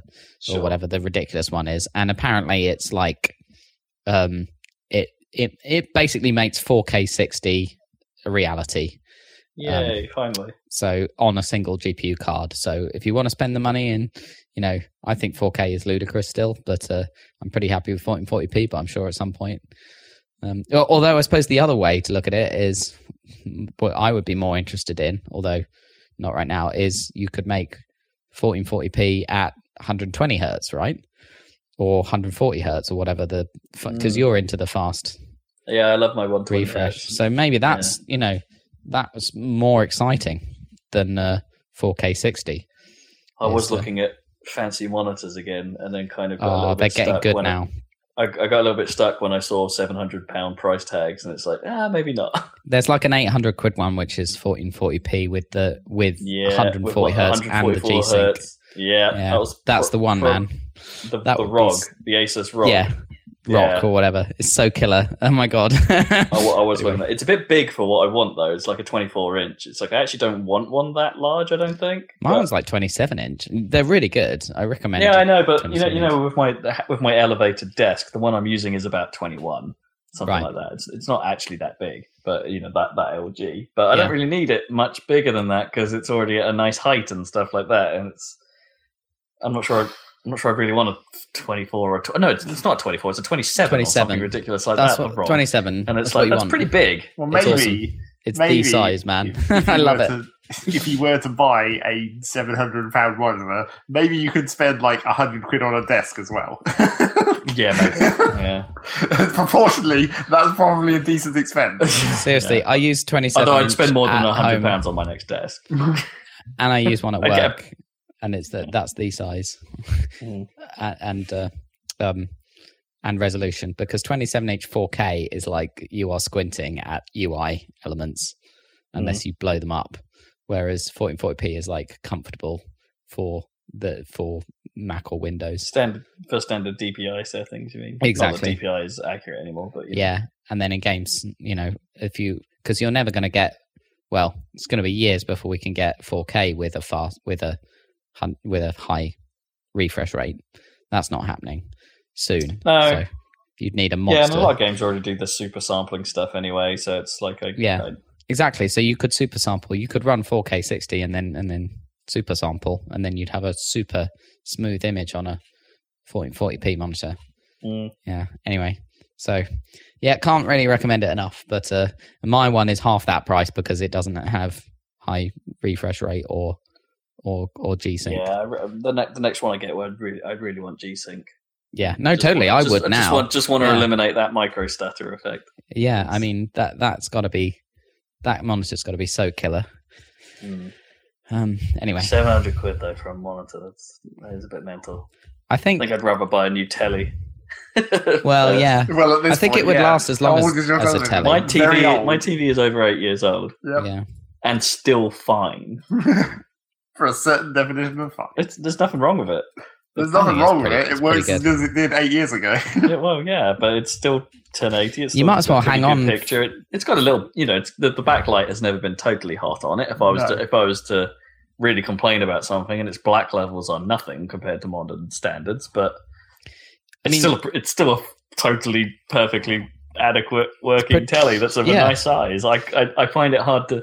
It's like I have this fight with myself constantly, which is like I really like one of those new 4K LG massive screens that I would never be allowed to put in the house, and that it, uh, but yeah, I can't justify it when this But one's just am still I- working just fine. am i right in saying that a 4k lg oled is still still too expensive Oh yeah, you're probably looking three Yeah. grand at least. Yeah, yeah, yeah. those. Right But so they are so lovely. Yeah, they are, but they'll come down, right? So the longer, Eventually, and it, you, they're getting competition from Quantum Dot now, so the prices are probably going to start dropping right? Yeah, on on if OLED tech wants to be a thing. This is still related to the CPU discussion we just had. Like, hardware. I, I'm feeling like uh, this is the age where that's not going to be true any longer. I think we're reaching peak, and it's starting to be worrying. What you mean, like where it just stops? Yeah, Tech Moore's law is Yeah. over. I'm not sure. Like the Well, the, the old exponential curve idea. Oh that's yeah, no, clearly- that's, that's that's sort of already dead. But Oh, they, yeah. they were talking about um, Well, the, the the new advances, the next advances we'll probably see might be in three dimensional circuitry. Like from what I've been reading, there's been like some new, especially in RAM land, um, ways of like instead of just being flat chips of silicon or whatever, there were ways of modeling way more efficient and dense uh, patterns of, of circuitry if you use you use these weird. I, I can't explain it well enough here. You have to go read them because they're crazy. Like just three dimensional constructs that can map way more memory and is way faster. But but they'll be like cubes of memory rather than chips. You know what I mean? They've got to rethink how they do things fairly dramatically. But that's probably the direction things will get better in next. Because let's be honest, quantum's not happening for friggin' years. Well, No. that's the least of the problems. Mm. Right.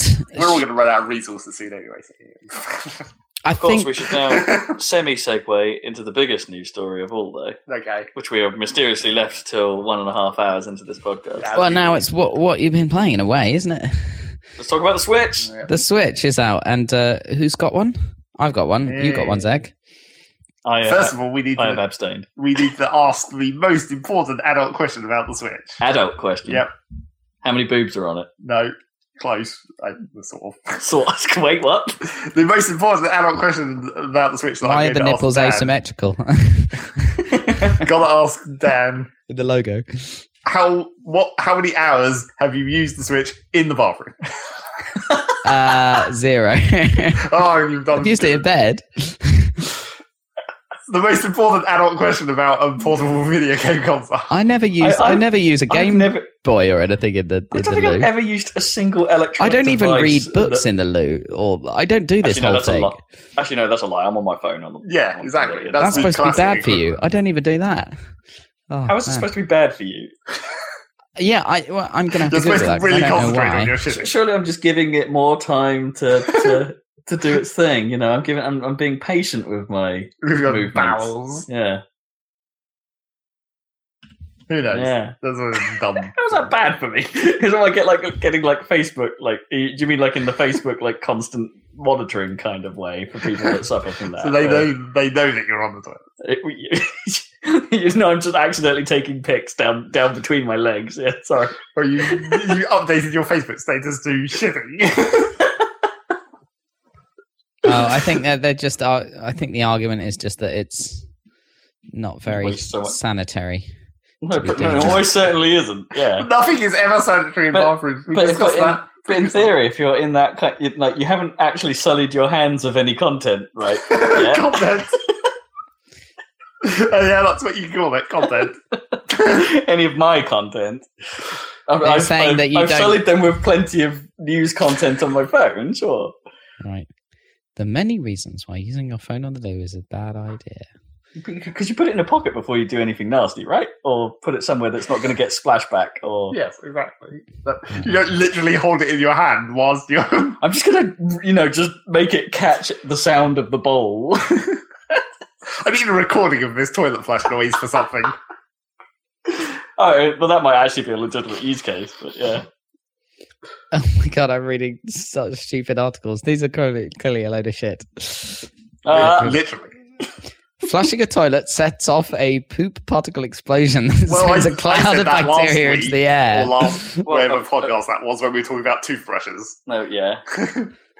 We've previously discussed that concept. Yeah, sure. Your toothbrush is probably nasty, right? Everything in the bathroom Yeah. covered in shit. yeah. But just not to levels that are dangerous. No, well, yeah, exactly. Unless you haven't cleaned your bathroom for a very long time. Sure. so anyway, the one- Blah. talking about the Switch, I guess. Okay, So other, how is it in the bath? the other adult question about the portability of the Switch I wanted to ask Dan is: Right. Have you felt remotely safe about taking it out in London? Well, no, I no. I like. I need a case before I do that because it Hmm. doesn't have come with a cover, uh, and I didn't buy a case. Didn't come with a case. Um, so I'm not taking it anywhere until I get one. I um. I think that's a little bit of a failing of what of, of Nintendo, Nintendo's part for what they're going for. I mean, the same can be said of the N- D- DS, right? It's like they probably should have just packed a case. Like I would, I would happily put it in my bag, no problem. If it had, I just don't want to scratch the screen. That's all. Yeah. So as soon as I get something to cover that, like I mean, I that's don't. where the DS Yeah. had the advantage. And the- and there's been- And there's been a lot of worries about the, the Switch's screen, both in terms of the, the scratch, scratch resistance of the glass used and the quality of the dock being a bit of a problem. Yeah, Uh, there's- been loads of reports on that. you in have to be the- a little the- bit careful putting it into the dock. But I mean, it's not undue care required. You just uh, don't put it in backwards. Uh, anyway, And you know, people there there are already fairly easy solutions of like people just putting microfiber cloths on the inside. And, yeah, totally, and you could then- do. and Yeah, then, and then problem goes away. yeah, yeah. I might do that actually. It's a good idea That, that's sensible. to be because it's literally just a piece of plastic, so it's not like you're ruining anything by Yeah, it's way- modifying it. that dock is way lighter and way simpler, I think, than I anticipated. It's it's nothing, but that's fine. I mean, it works. Yeah. fine by me. Works fine. I mean, it's a bit weird because I think all it is at the bottom is a is a USB C thing that's sticking Mm-hmm. out, right? So it's I'm it's not a, entirely convinced that it is, or if it is, it's Let like a a modified one because it doesn't. It doesn't like you don't feel it You don't get that same. attached Yeah, you don't the get way that a cable does. yeah, you don't get that it just same. sits in there. You don't get that grip that Yeah, a normal connection does. I mean, um, it obviously is the same connection because it's the same port, but But it, yeah, it might be a subtly different. Like, it might not Can do- have whatever the thing that makes cables not slip out is. Yeah. Whatever bent bit of metal. it's quite cleverly that makes it designed. I'm now just looking at the bottom of it, but basically it is a U- sticking up USB C connector, but it's resting. But around it, there's a piece of plastic that goes that goes down like on a spring. So when it's up, um, that piece of plastic is protecting the sticking up metal USB C thing. So if you look at it, it doesn't look bit- like it's sticking out. But, but the bit when inside is probably a lot smaller than a regular USB C connector that you'd use anywhere else, right? So the thing can just glide on. no, I think it's a standard And- USB C connector. But it, has, Okay. It doesn't have the Oh, grip. It's weird. That's You- weird. If if it if it was a standard connector, then you'd be able to lift up the dock by the system. It would have that much grip because the dock doesn't weigh. Oh, that might be true. Yeah, yeah, you're right. I would say, like I, as I say, I think just the, whatever it is that gives that thing girth has probably been reduced. Or Yeah, whatever, yeah. So. Still, it works. Okay. Yeah. Anyway, whatever. The Switch, Go yes. Talk to me about your experiences with it. I've only seen it anecdotally. Talk to about the hardware. Yeah. Okay. obviously. That's what we're talking about, I suppose. I had a problem where, for some reason, the left Joy-Con just wouldn't take charge for a day. Okay. Mm. I don't know. I, I mean, my theoretical idea was that it maybe it was, but like it was some like the sensor that detected the battery charge hadn't like aligned itself or something to what the charge actually was. Like it needed to be fully charged before it was like, okay, this is this is full charge, and then it was like, right, the calibration of the battery indicator, you mean, was off. or yeah, whatever internal sensing it's doing for that. Mm. Because it eventually got fully charged just after another night of sitting on the dock. Mm. But the other problem with the left Joy-Con is it decharges faster than the right one. I haven't had And my that. my speculation about Yeah. that was when they were trying to fix the desync issue, they just like upped the power output of the left. Yeah, Joy-Con, maybe. Mm. in the So it patch. drains yeah. faster. Yeah, I haven't had how's any battery life? issues with the battery life just yet, but uh, Mm. I was Yeah. about to say, how is that in general? Would you, would you get out of the controllers on their own? Would you get out the Switch in general? We talked about it last week when I was here. It seems they the, they say in the menu where it's like them the system and the Joy Cons are both meant to last about three and a half hours together and apart.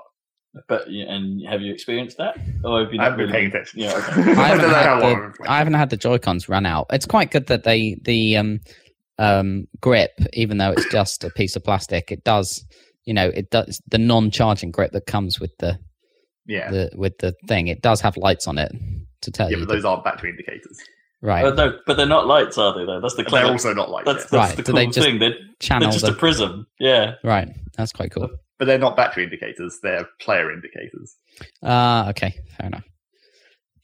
They're like the old Wiimote four lights. Yeah, Yeah. exactly. Yeah, that's quite nicely designed, I suppose. Anyway, uh, If yeah. they were battery indicators, that would actually be helpful. Yeah, sure. But I guess you just hit the home button and go to the controller It tells the main you, home yeah. screen, that's fine. yeah, it's never really been a problem. Not on any of the consoles that have had this. And they, you know, they always flash madly when they're about to die anyway. So Well, it has a pop up on on screen pop up how does it? that tells you when the batteries are low. Okay, a bit more modern, I suppose.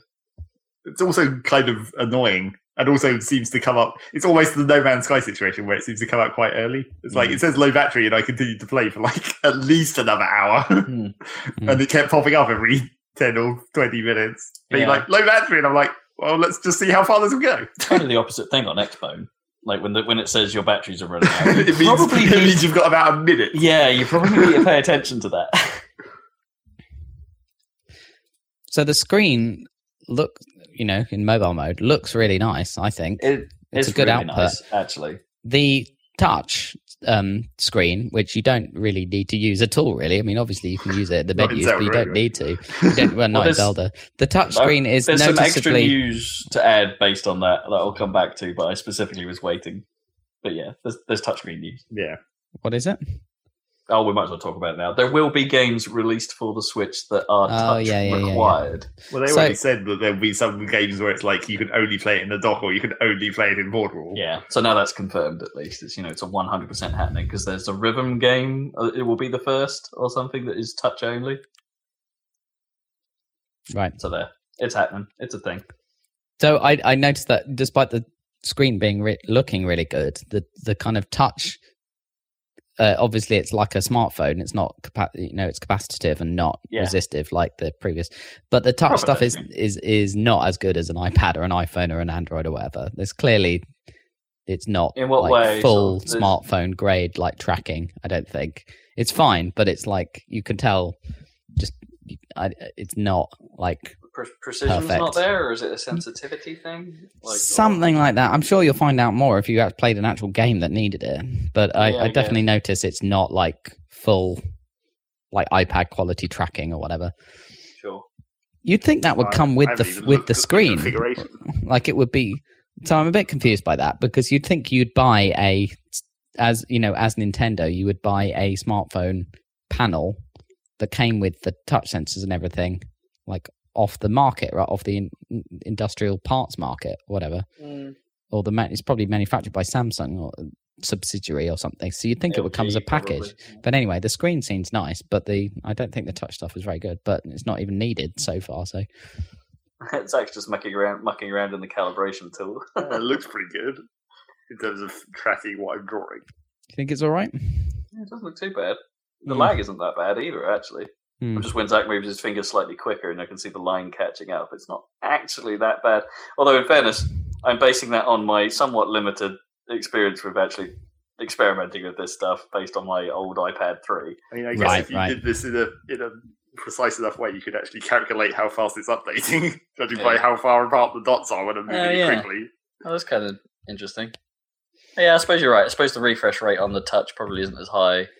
Yeah, it's fine though. It- it's- yeah, it's, I'm sure it'll be it fine. seems, seems totally adequate. Yeah. The um, have you had the fan come on much, Zach? It does come on occasionally because it has a fan in it. I haven't I haven't noticed it making a fan noise, so it's clearly it does. a very quiet one. It does make a fan noise, like noticeably, um, Right. if it's needed. Well, I, I've also been wearing headphones practically all the time Ah, I've been playing okay. it. So Well, you probably won't notice it then. right. Yeah. Yeah. but I mean, it doesn't last very. Uh, uh, but maybe that'll depend on the game. If you had a badly Is, is that even game, in portable? You mean though? Because Yeah. surely the fan noise is expected in. no, it's more it's more the other way. Honestly, uh, I, well, I don't know why few that would times I've make been playing it portable either. But then again, I've also been wearing it. Even portable. Right. Well, the the vents on the top, so presumably it works in both Yeah, yeah, modes. Um, yeah. Yeah, I would assume the fan would be on like way more frequently in dark. yeah. I haven't noticed it in docked. The only time I Yeah. noticed it was actually when I It's because was it's further away from me. The only thing I've noticed when I've had it in Portugal is, like all technology at this stage, it's hot, of course. Mm, yeah. You can feel it Exactly. heating up on the back. But apparently, I mean, Digital Foundry did a breakdown, and the the kind of heat management stuff is really nicely done, and they've done tests and stuff, and it seems pretty good. You know, I competently imagine that would be done. The problem. I So when I'm- like I I'll be honest when when Zach first showed me it last week and you know had a quick quick look at it and a quick feel of it and I I'm more impressed. I think than I was expecting to be. I'm pretty the happy build- with the with the hardware, build quality of it. Yeah, I mean everyone's flipping out over the stupid uh, stand for some reason. I mean it's, Yeah, a, bit, the- it's a bit crappy. the stand but, I seems mean, to be the cares? weakest element for sure. Yeah, whatever. Like you know, but then kickstands always are kind of weak. Doesn't matter Sure. what device you have, kickstands are weak. Um, it's like just gives just gives an opportunity for like Mad Catz or someone to make a make a plastic thing to sell you, and the, the, the portable tran like travel stand. to, to balance this out a little bit. Uh, I mean, I think our experiences have been pretty good with this thing. yeah, I'm I'm pretty happy so but, far. But there are an awful lot of tales on the internet of a really very wide variety of problems with some of the launch devices. Um, there's the one that seems to affect everyone if you're an idiot, which is if you put if you attempt the, to attach the Joy Cons uh, to the wrong rail or the wrong way round Well, or something. the they, little they the little wrist strap grip. Thing. Right, yeah, You yeah, Put those they- on backwards quite easily, apparently. You can put them on Relatively backwards very easily, but then they are nigh on impossible to remove. Except people have figured out the trick. There's like you need an implement to push a couple of little catches down that you can see, and then if you do that, the thing will come off nice and easily, and you can put them on the right way round like a non-idiot. Um, so there's that, which perhaps they could have thought through. Um, secondly, I've seen so many fun glitches like with just the sound seems to be the weirdest one to me. If the sound engine on the device goes wrong, it starts making the noise that you'd expect from like an 80s sci-fi film, like the sound that they thought computers made, like boobly boobly boobly boobly boobly boobly boobly. It's really weird. You should go check that one out. That's quite that's quite fun to hear. Um, uh, and there's been some uh, what I would call fairly classic GPU based issues reported, like that I've seen over the years with my various console and PC woes, uh, like polygons being stretched out to infinity at random, Right. and I haven't seen glitching any of out this. and- Have you seen anything? and some, Vic? and some checkerboarding errors um, on screen, like you know, very significant with classic GPU issues. Basically, I've seen a lot of those in my time, but and that's exactly what these look like. There are some that just come with like broken screens. Uh, apparently, Nintendo are having one of those old school policies like the PSP did, where if you've got like one or two dead pixels, that doesn't class as a default, and Right. they won't replace it. Um, I haven't got any problems with that on my screen. yeah. So we've had. a I did 100% have with the PSP. rate, there Yeah, was definitely a- dead had a- pixels on the PSP. I think that was pretty unavoidable at the time. That was like PSP was weird because it was like the first really nice like LCD panel on a consumer device because it was pre iPhone. Mm. Yeah, it was a, an incredible screen for the time, but yeah, their dead pixel ratio was like you need three, otherwise we can't replace it. And again, it was fairly varied whether or not you got one that was black, whether you got one that was stuck on blue, that kind of stuff. I, I think I got fortunate in that my PSP was fault free, but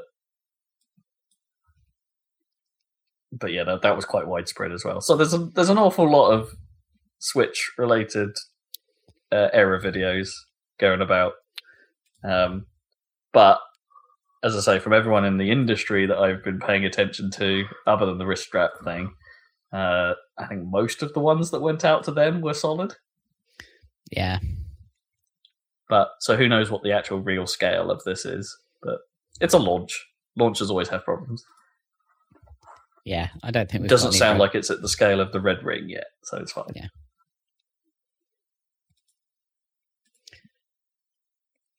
So yeah, I, I don't know. I, Yeah. I, I haven't even used the thing properly, and I quite like it. There are So- some things that that I've been finding slightly weird. Mainly, like, well, the sticks are like really loose compared to other sticks. And a relatively short travel. yeah, Well, they're they're, They're like small. little mobile sticks, aren't they? Because they're small. Yeah. Yeah. that's the thing. Um, but they feel quite loose. And then the other thing that I I didn't notice until I played a bunch of Zelda and then went to play Rocket League is like the the fucked up button layout does hmm. completely screw with you. okay, obviously I've been I've been having massive problems with this. Like it's taken me ages. I think it'll be okay for me because I will just play Zelda and I won't switch to anything else for a while. But You it's really where screwing the- me up. Where So the uh, letters are. Well, yeah, Yeah, the AMD letters are the other way. wireflipped. the two things. One, the Yeah, letters are the other way from an Xbox, right, which is maybe standard. And the other thing is that um, it's Japanese style confirm on the right, so it's double screwed. Yeah. because Well, it says only, it's only Japanese style confirm on the right because that's where A is. Yeah. A is still confirmed. yeah, but it says not- so. It says A where- is confirm, and you're like, oh uh, yeah. uh, So A, I'll- I'll and that- you- in your mind you're like A normally is the bottom one, and it's like no, that's wrong. And then and then oh, it's No, I'm like with you. double I- I confusing have- me. I'm totally with you on this one. I have that problem constantly on both the DS and I had it constantly on the Wii U as well. And it's I never noticed uh, it on the DS. It's the old, it's the Nintendo layout is the thing. Right. Right. It's the classic SNES layout that they Yeah. that they brought back f um, with the DS, and uh, yeah, and they're not going to change it anytime soon. Even the, the the the Wii U Pro controller has the same layout. You know, it's, it's all Oh, totally. maybe, Yeah. I, maybe I just never noticed it on the on the DS because there's not a stick over there, so I'm not thinking about moving my finger off a stick on the button. No, maybe not. I'm just always on me. the buttons. It's it's it's certain ones like the the difference between Y and X seems to throw me more than the difference between A and B for some reason. I always expect Y to be at the top. Yeah. You can in Zelda, you can switch the jump and run You can buttons around. X and B for no X particular and B. reason. Yeah. Except on, I guess that does that switch all cases of X and B or only jump No. and sprint? I think it's only jump and sprint, so it doesn't actually change. So it's not the- actually changing the controls; it's changing those two bindings essentially. You know Yeah. what? I'm just thinking about it. You know what's doubly weird? GameCube controller got it right, didn't it? Yeah, the, well, GameCube mostly. was weird anyway. Yeah, but it was still mostly right. Big A in the middle, B off to the left. Y N64 had. A at the bottom, uh, didn't it? Yeah, B, and B, B off to the left. Yeah. But yeah, B was yeah B was off to the left and up a bit. Yeah, and then To the C- right. C buttons. Yeah. Right? No, it was to the left. A was under your thumb, and then B was sort of on the end of your thumb. Oh, yeah, because the C pad was up to the right. Yeah, Yeah. Oh, no, So I'm works. confused. Ah, yeah. Wow. So the C buttons were the sort of upper yeah, that's right. four buttons. Yeah. Yeah, that makes sense. And I know they did this because of the Joy Cons being two separate controllers thing, but like the Pro controller has a straight up D pad, Mm. whereas Yeah. obviously the Joy Cons have directional buttons on the left hand thing. Hmm. And I was, I, you know, I don't have a Pro controller to see, but I was wondering whether they did a proper UI job for that. Like, if you're using a Pro controller, does it show it as D-pad directions when it's showing a button prompt on the screen? Yeah, good question. Because it shows know. them as little arrow pointing in a circle things when you're using. I imagine they must.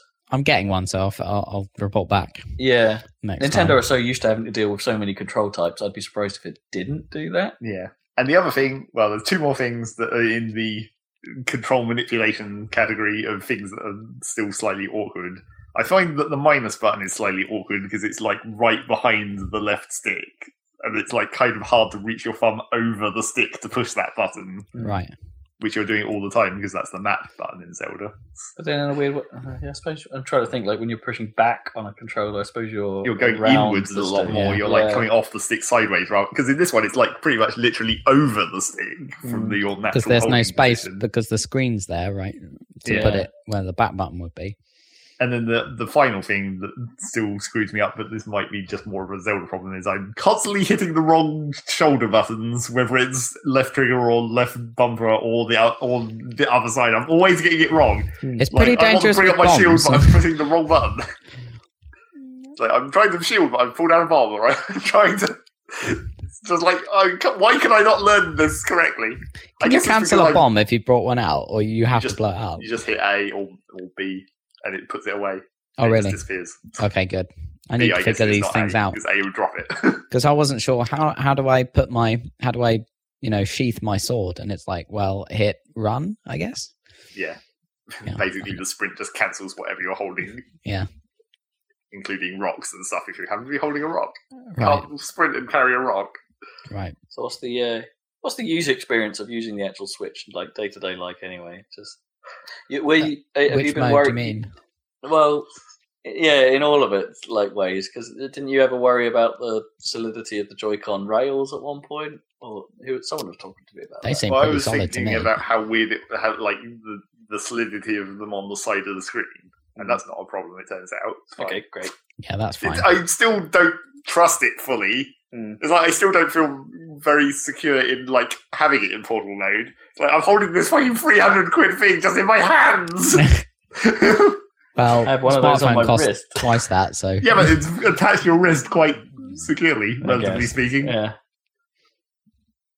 And also, this is like quite large and feels quite heavy because it's full of stuff. I suppose, yeah. I mean, people will chuck around an iPad, no problem, but After a while, you treat it very delicately for the first. yeah, yeah. But you wouldn't feel secure in chucking that around in any context. No, it's weightier than most portables, I guess. I think I've, I, you know, I, I would say I've chucked the 3DS occasionally Oh yeah, cool. Well, I throw it on my bed. onto a bed. Yeah, I throw it on my bed all the time. Yeah, because it's closed. Yeah. I mean, I feel like that's the one place where maybe I would have a suspicion about the about the strength of the rails, like an impact onto one of the Joy Oh, what, that if it was a bending Yeah. sort of impact. Yeah.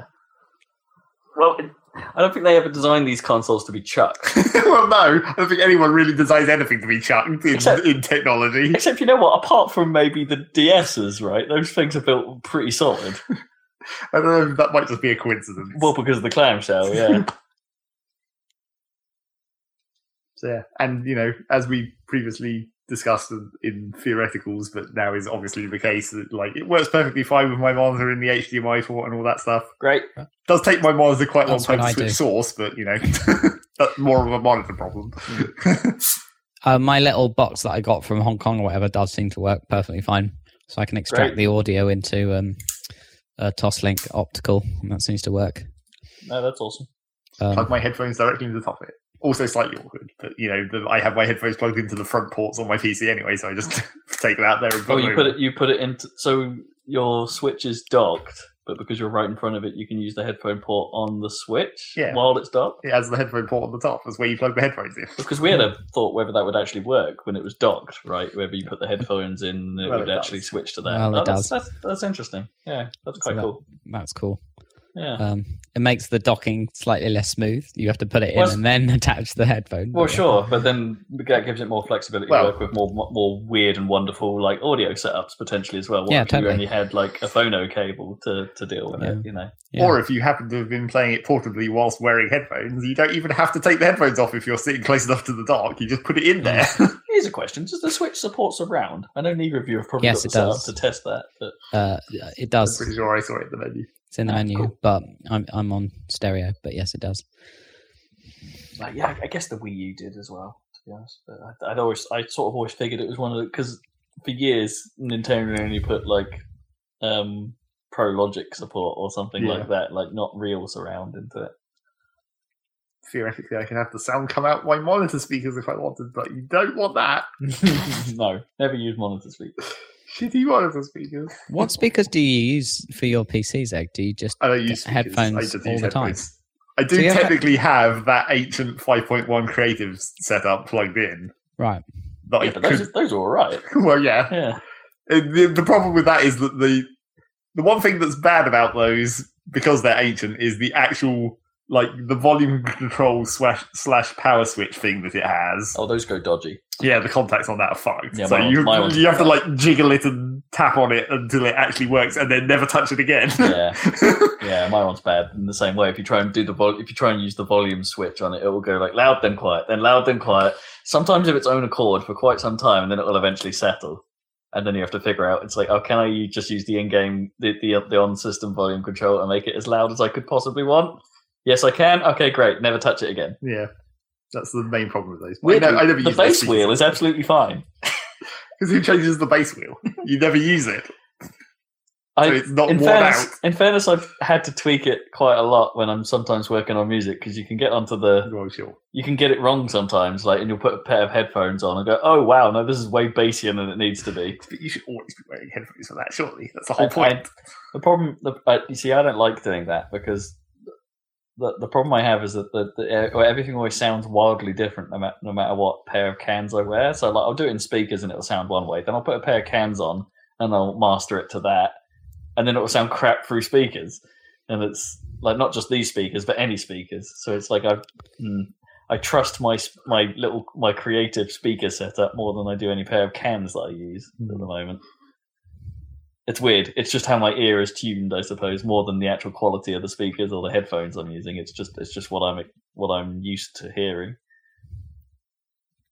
So yeah, bass wheels. Also, it's just fun to say bass wheel. Bass wheels.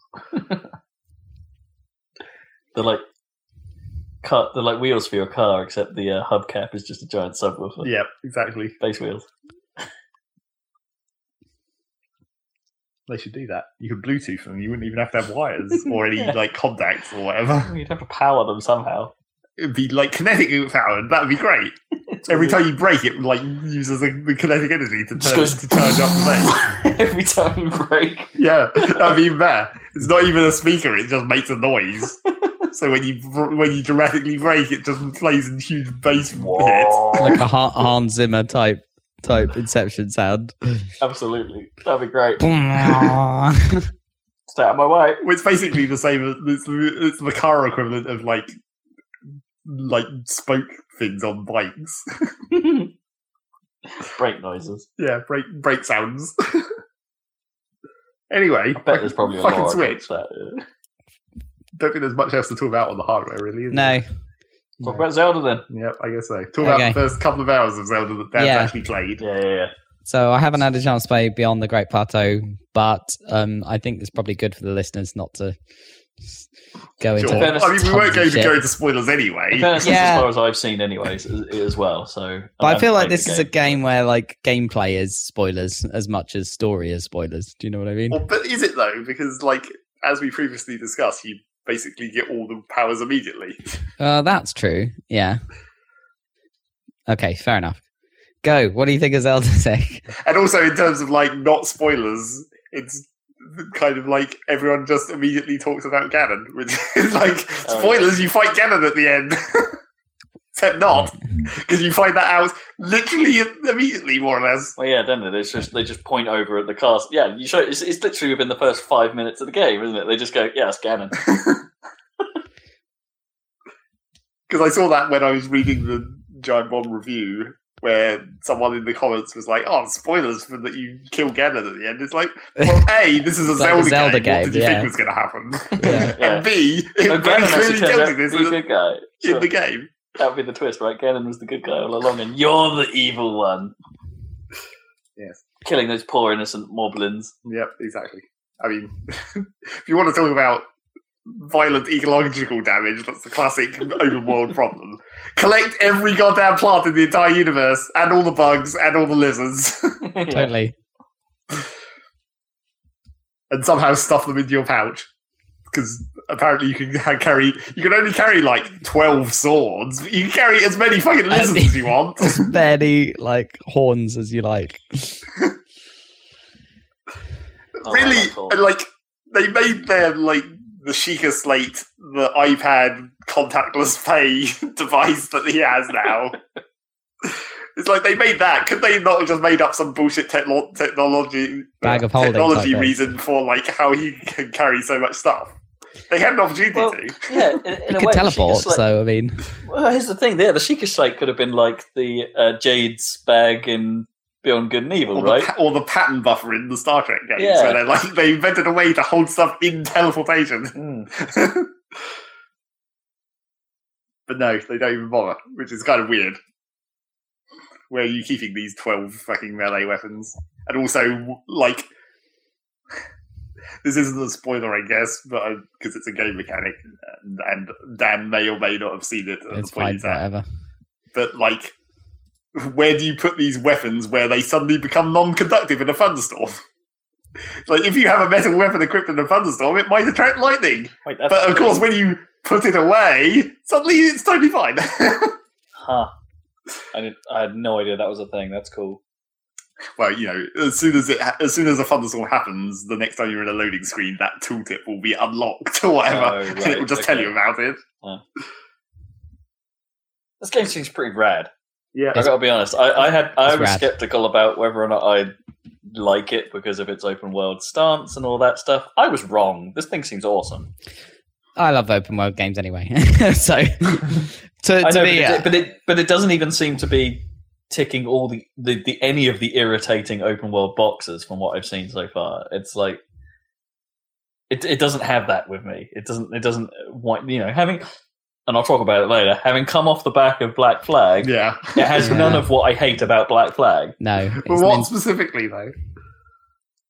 What specifically don't you think is in Zelda? Oh, I mean, I guess it's it. it, it okay, it's it's hard to explain because I think in a way, actually, yeah, all that stuff is there, but it's sort of just done in a non-irritating way. Like, got yeah, towers. it's got towers. Yeah.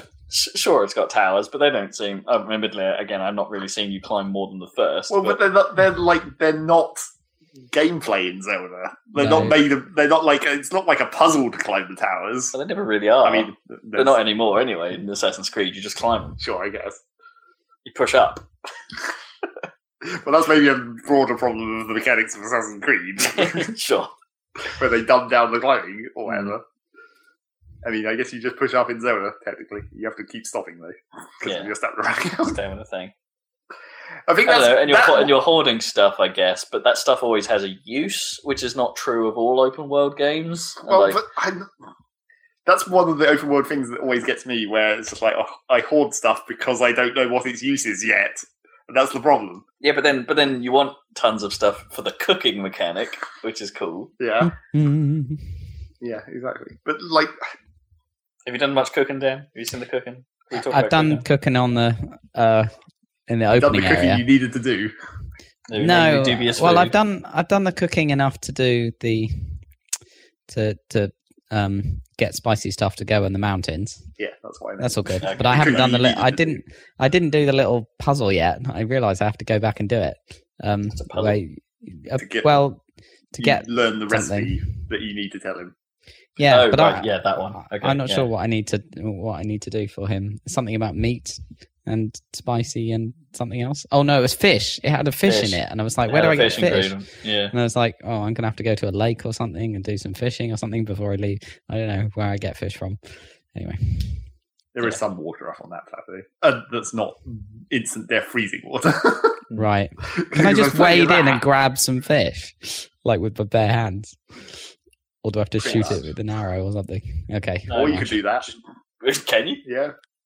Right. Oh, no. You can kill Oh, fish with whatever you want. No, that was what you showed me, wasn't it? You grenaded yeah. pretty much I a did some lake. grenade Grenaded the fishing. fish out of water. Classic. Okay, maybe so I can awesome. try that. Okay, I need to get back on this game. This is the sort of thing that I could probably have figured out myself.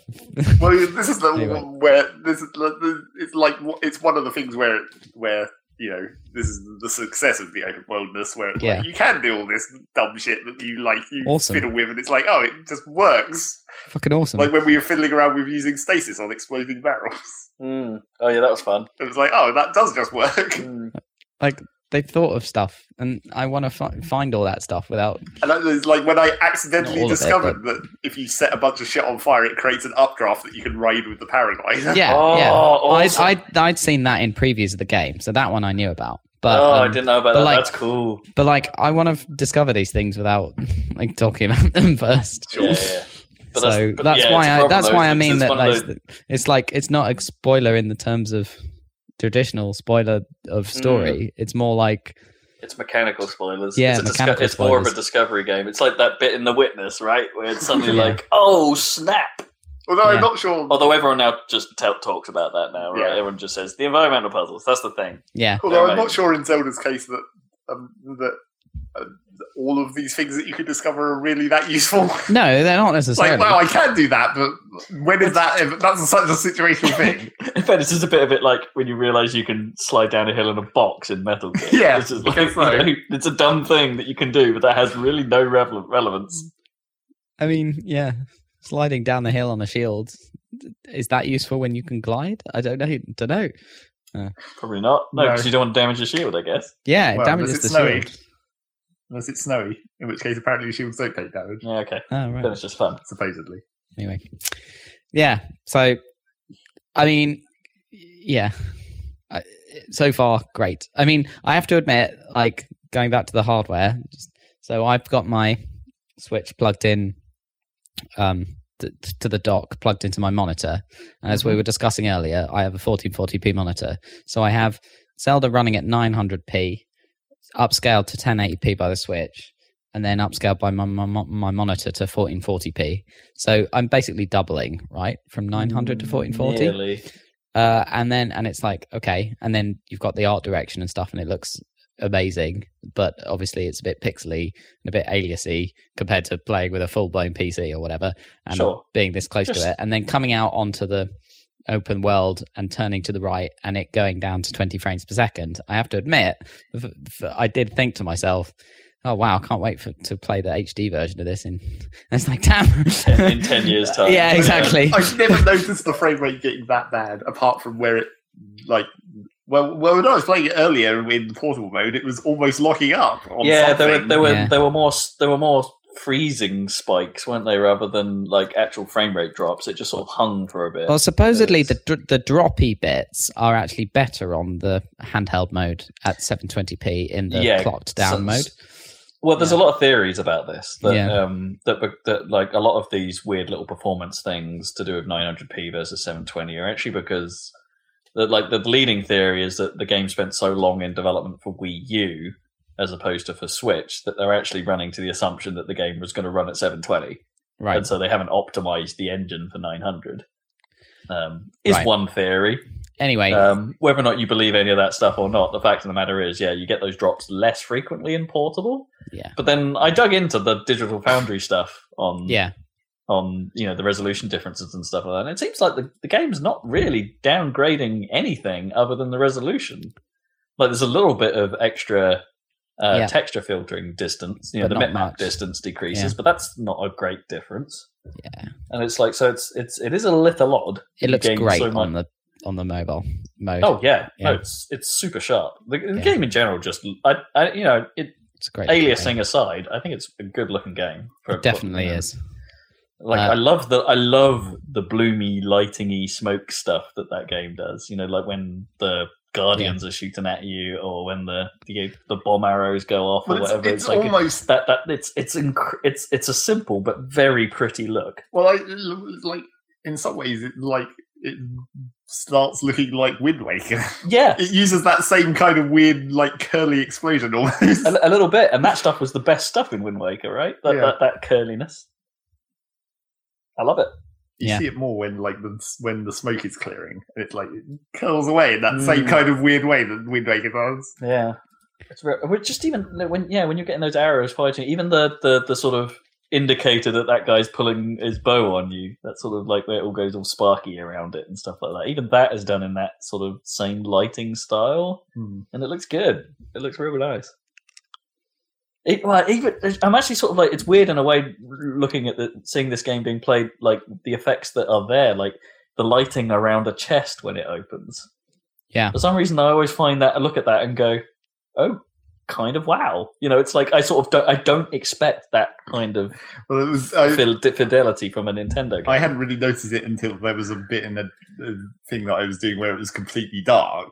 Mm, So when I came up to one of those chests that has the glowing ancient runes or whatever on it that change from blue to orange when you open it, or the other way around, yeah, and it's like, oh wow, look at the lighting pulse come off this as it changes color and Mm. stuff Which in this like- dark room. yeah. It's like even when you're opening it and it like yeah, the color changes to blue, and then you open it and the light around it suddenly shimmers white. It's like and you know it reflects off the shrine walls and stuff. It's like it's they've done a really nice job.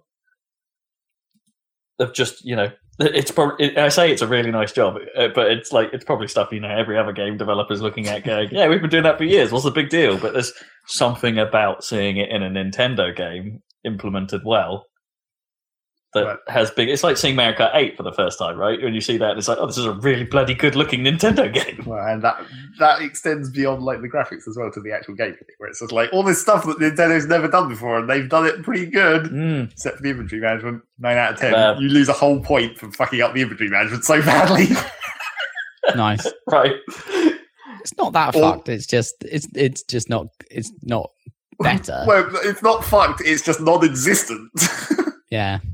they fucked up by not accounting for that at all. Well, we were. I, I reckon about, they like- could patch it just to add like the so that the quick switch has a drop button Yeah. for your weapons. That I would mean, be a you can start. throw your weapon away. That works for weapons, but it doesn't work for bows or shields. Yeah, or even when you were the thing was with chests, wasn't it? That you Yeah. can't the, the can't pick up problem. Like it doesn't swap to the inventory, and you can go replace this item, Yeah. which would be That's what it needed. yeah, that would be that would be the the, the that seems like the most obvious improvement. I mean, it should have just been like if you open a chest when your inventory's full, it pops up your weapon select thing and has like the icon of the new thing, and then you scroll to whichever one you want or the not option. yeah, and it, and it just shoves it out. Yeah, that would have solved the whole problem. yeah, Simple inventory management. nice. That would have been nice. Yeah.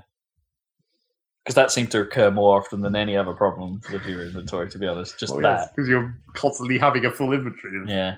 weapons and armor and uh, shields and stuff. So the slightly controversial durability system doesn't really look like it's a problem either. I don't know how that's panned out for you, but from what I've seen, It's not that looked bothering me so far. well. Yeah, I mean, no, I mean, yeah, it's you. You once you like understand the concept of the system and you just don't worry about it. You're just like, oh, I'll just use this weapon. It's fine. I'll just Yeah. find another I'll one. find another one later. Okay. yeah. I mean, I obviously I'm curious, but I, I will wait to find out by it. I assume there's some kind of mechanic around um, something like the Master Sword where it where you because I assume they'll make it. Um, I'll find out, but I'll assume they'll make it so that you don't once it. Obviously, you can't break that and lose it forever. Yeah, I don't but know. I obviously, haven't got, I haven't got it either. So, Yeah. but I don't also, know. but also, um, you don't want it to be the weapon that you use, and then that Yeah. mechanic becomes useless. So I think there's a it's probably like, a what is halfway its house. power rating going to be? Does it I, reckon, I reckon it'll like or- respawn or have a cooldown on it once in, or something like Yeah. well, there Uh, are some. I mean, not like, not a spoiler, but there are some magical weapons that have that kind of thing. Where it's Right. like you use them for a few hits and then it like fades I and then charges back up. I reckon the Master Sword will be a boss and post story thing only. Like What, you, you'll- will get it right at the end. fin- It'll be a finish- real moment, and It's then you'll the- have the climatic battle, and then in the and then all of the. I know, but they'll, the, you'll do all of that, but it will be like the lead up to that is the thing. I don't know. They've, And I think they've mentioned it too much. And I mean, in the game, not Nintendo. Okay. I mean, I think they've mentioned it too much to, for it to be that late. But then maybe it's like you get it like once you've done that, and you want to go back to the world to finish off Yeah, but stuff. the, it's the sword that's meant to seal the evil. You're not meant to use it after the evil's been sealed. that's the whole point. He put it back in the pedestal. Okay. Well, maybe that makes the, the whole argument about it being the a bot, the final boss thing or final area thing even more. Well, yeah, but then you'd only use it for that. We'll, put it we'll down see. when you're done. yeah, that's the whole. exactly. That's then you what they put it do back, and then you go back, and you're back to your normal weapons. That's fine. That's fine too. I'm okay with that. I quite, I quite like the. I guess that would sort Climatic angle to something of that sense. I mean, it would also maybe make it like for this last. For the final battle, make it so you don't have to worry about switching weapons. That would kind yeah, of be yeah, nice. That'd, that'd be that'd be cool. Other than I mean, the real question is what would happen if you didn't use the Master Sword on Ganon? well, people have done that apparently, haven't they? Like, Well, the sure, the speedrunners speedrunners. have already Well, done. in Ocarina of Time, the Master Sword in the final boss battle got kind of sucked away from you, right? And you had to use something else until the very back. end, right? right? You got it back to do the the the killing blow, Yeah. right? So you had to use like the the uh, the Goron sword or or the or the But, hammer. yeah, but if we're it goes for. assuming that the Master Sword in this game is just like a regular weapon, Yeah. what if you didn't have it? yeah, because you can what go if you straight. didn't use it to do the killing blow? Does it just like fly out of the sky somehow? like, in I your guess, hand? I guess we'll find out. Well, what about some of Zelda's more signature weird ass weapons over the years? I don't know. Like, are we going to see any of those? What about the giant ball and chain from Twilight Princess, yeah, I don't think that's going to or the or the spinning top thing? That wasn't a weapon. I know, I mean, it, was, it was still it was weird. technically a weapon. You could sort of use it as a weapon. You used it on a boss yeah. to hit it directly. No, I don't think any of that's going to make a comeback, really. Uh, how do you feel about the, the, it having DLC as well? Not launched yet, but they, they've already announced that there's DLC. I think there's enough in this game for now. I don't really Yeah. need any DLC. Completely Right now. irrelevant DLC. Well, yeah, that's what I mean. It sounds like this first bit of DLC is like aesthetic stuff, a Nintendo Switch branded T-shirt, Yeah, it's not even like content. and they've talked about it being a, like a challenge thing, which I assume is one of those pit of a hundred trials type things. Would be my assumption because that by the by the language used, but yeah, seems it seems like a bit of a why at this point. Why do you need that? Because money, I guess. I mean, more annoying, I think, is although probably I don't know enough about it, is that you know you can get really cool things with amiibos, right? Which probably cost more than the DLC. Uh, what, so what do they get you? I think you can get Epona with an amiibo, stuff like that. That's just a horse skin. Yeah, but it's no, it's That's not just armor. skin. It's like the most, the best horse ever, isn't it? In terms of stats and everything. Clearly, Oh, is it like is it like the game's ultimate horse or something? yeah, it's the ultimate horse is Epona, obviously. well, A, I'm sure it's not that difficult to get like a decent horse, even though Probably I not. haven't really got a particularly decent horse. And B, you barely need a horse. You can I know. teleport everywhere. It's That's also true. a bit like I, I I get a bit disappointed when games do that with the amiibo stuff. It's like where it's just like this is a cheat if you use an amiibo effectively. Yeah. Yeah. It's you know that's a bit disappointing. At least with like this is a terrible example, but at least with like the Star Fox amiibo support, it changed something in a stupid way. You know, you put a Fox amiibo on, you get the retro Arwing. You put a Falco uh, amiibo on it, and it unlocked hard mode. Uh, you know, so there was at least something for for doing that stuff. That's not that's not really core to the game. I'm kind of okay with amiibo stuff as long as it's not a core cheat. Was it? I think was it the Kirby game had cheats in it as well, where if you just chucked an amiibo on it, you just got the power of that amiibo or something. So it was like a cheap way of gaining getting powers rather than figuring out what enemy you needed to get and how you know that classic Kirby puzzle, I guess. Well, I mean, the, the, not Nintendo, but the, when, they did like the Skylanders thing, where it's just like put a potion on there and get health. Oh sure, yeah. Wait, no, that was Nintendo. That was in fucking Rayman, wasn't it? No, that would have been Skylanders, surely. No, I think there was a Rayman game where you could put a thing on there and get like actual health item in Ray- one Rayman of- doesn't really have health. He has a health thing, you, that one extra hit. Oh sure. Yeah.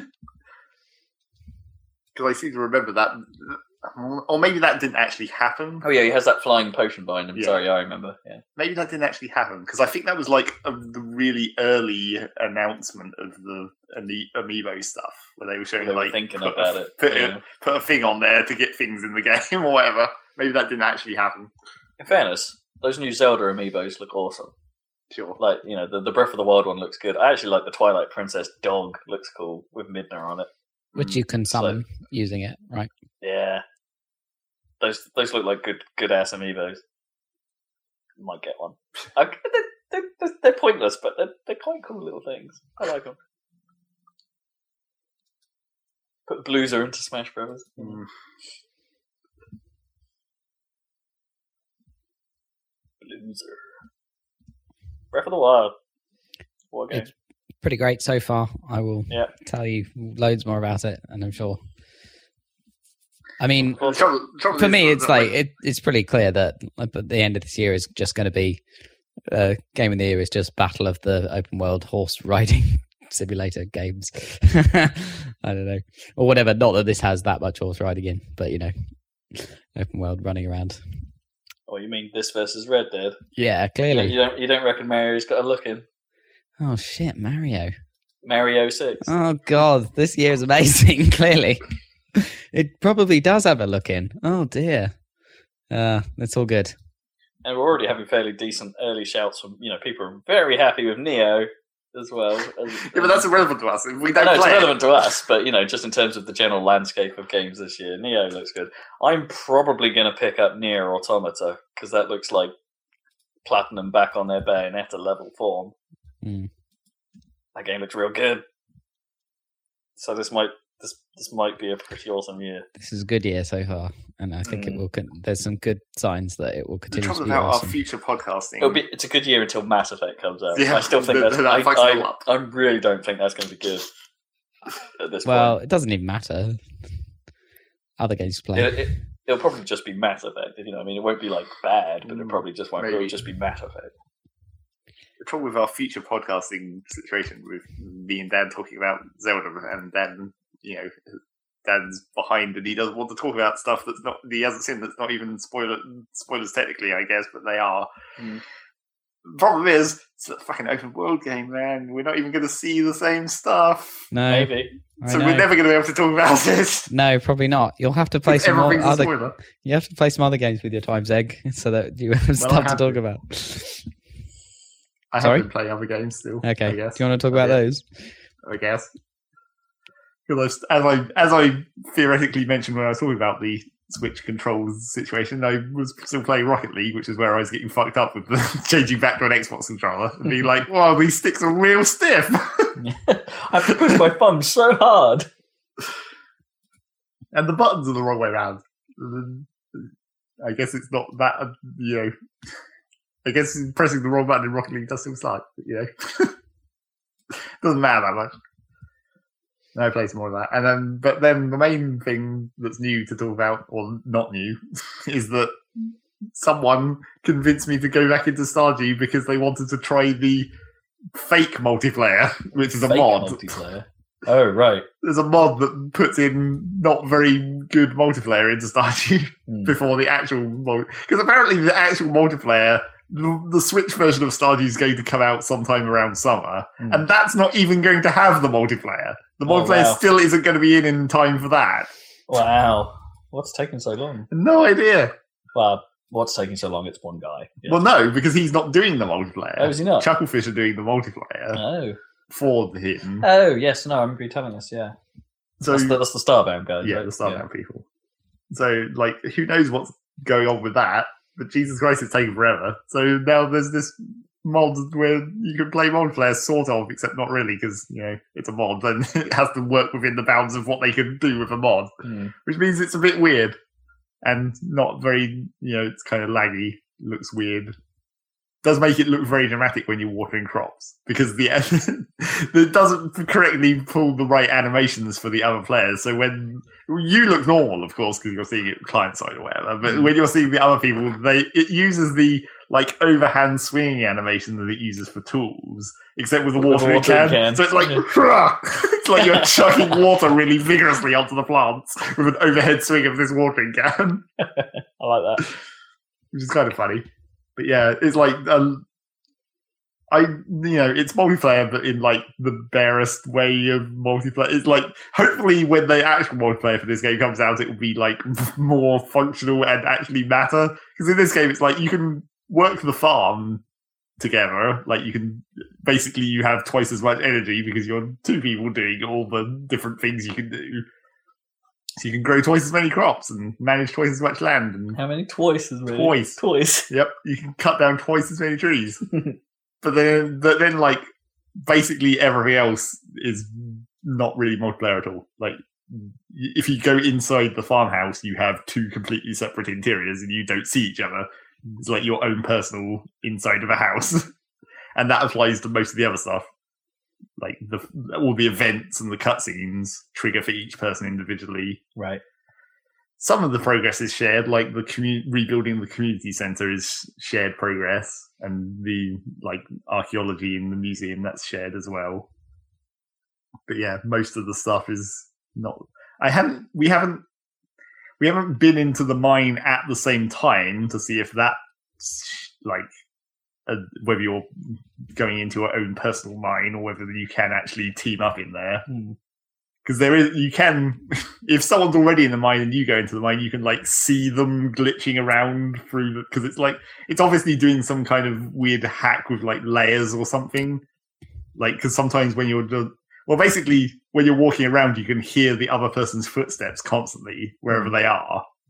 Because it's like not re- they don't they sort of exist but are hidden in your screen i guess Right. Yeah. So still having to model their movement, but yeah but but because there's no distance on that sound, it can't. because sometimes in certain screens you can see like poofs of dust as if someone is walking, but there's no one there Hmm. because it's like that's where they are coordinate like in the xy coordinates of their screen Yeah. but translated into your screen but they're invisible because they're not meant to be seen on your screen Yeah. or whatever.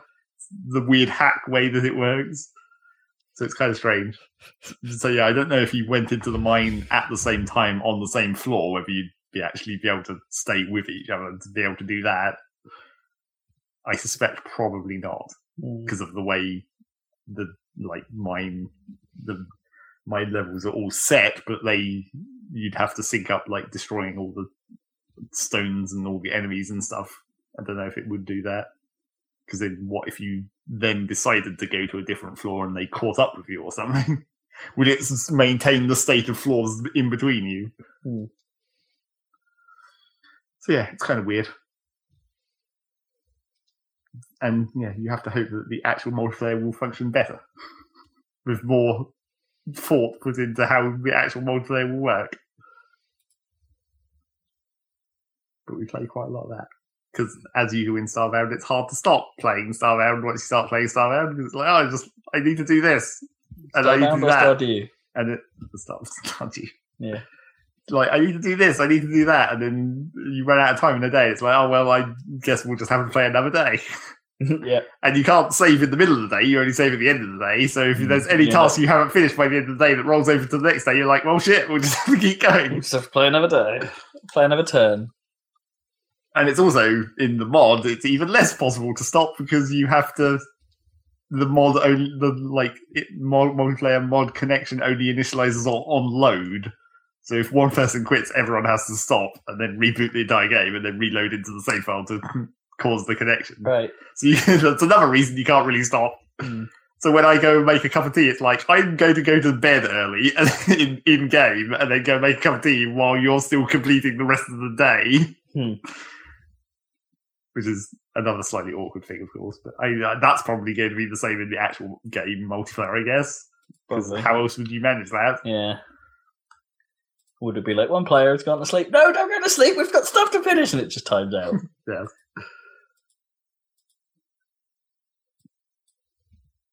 Anything else? No, that's pretty much it. What you been playing, Rob? I finished Black Flag. Yeah, apparently. I'm done with that. Thank God. You got through it. Yeah. So it it does make good on a couple of story beats towards the end. I'll give I'll give it a little bit of credit there in that there's there's a couple of moments in the story where it's just like where it culminates a little bit on on a little bit on that uh, theory I think I started talking about last time where it's like oh your friends are dead or have betrayed you and stuff like that. Let's have a nice tender moment to reflect on all this with someone we barely know throughout the story, which kind of sort of limits it a little bit. It's like, oh, here's this sort of random person we're now spilling our guts to. Um, yeah, that story is all over the shop, really. uh, When you look at it on the whole, it's just like, now this person's doing a thing. Let's deal with that.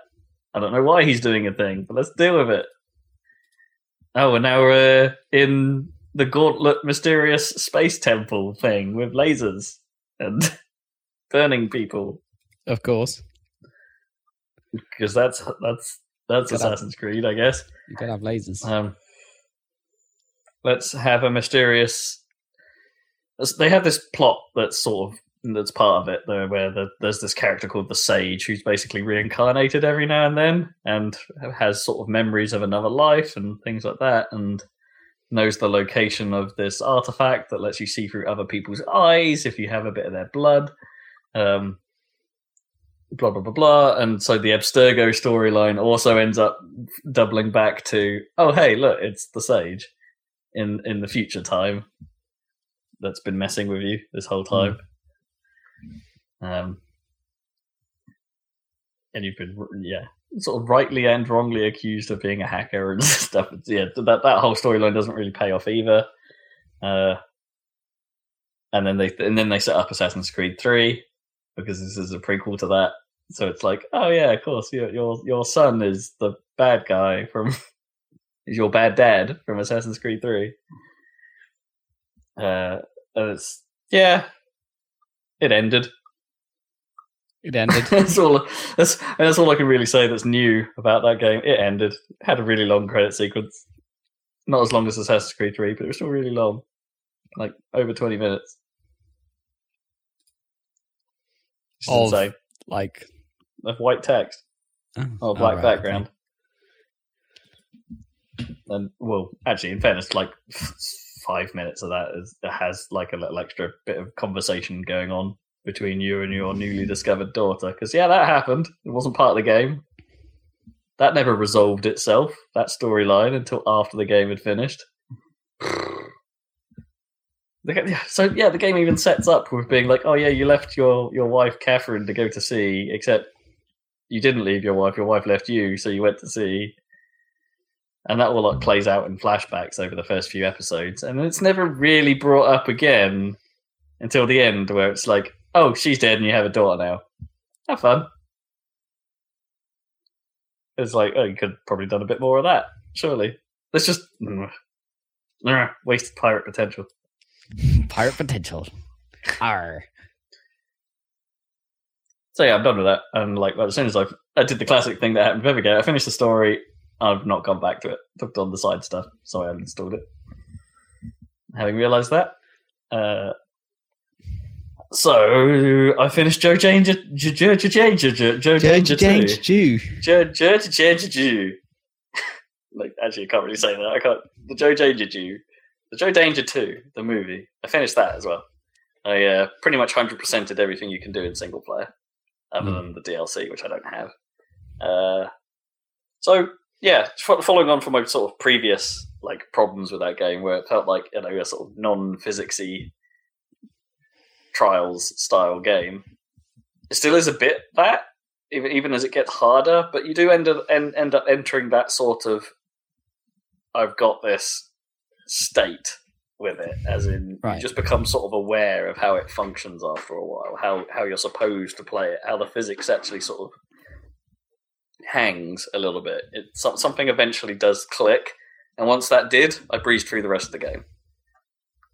And, Like it didn't really pose much of a challenge from then on.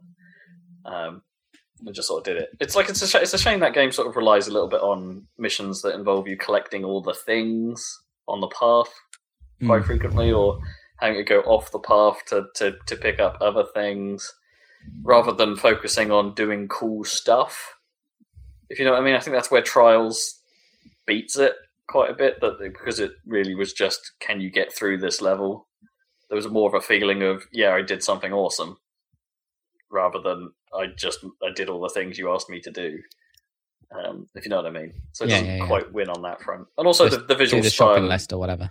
Yeah, and that's that's always hampered. That's hampered quite frequently a little bit by the visual style, where there's quite a lot of stuff going on, and it's again I mentioned that before, where it's just sometimes it's hard to see the actual level that's going on, and I think there are some obstacles that you discover, like there's these things called the death walls, which are just they're basically uh, like some of the main mechanics of obstacles in that the game are either you jump it or you duck under it.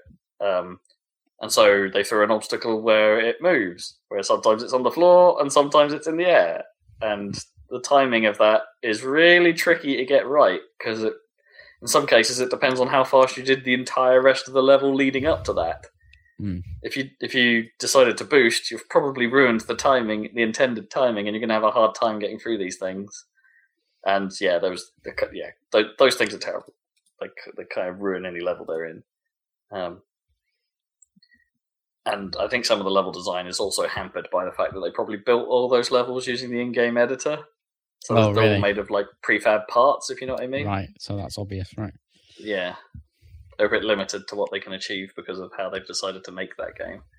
Um, which does then, you know, the in-game editor is there and it's a thing, and there's a couple of li- li- there's a, a few little puzzle levels.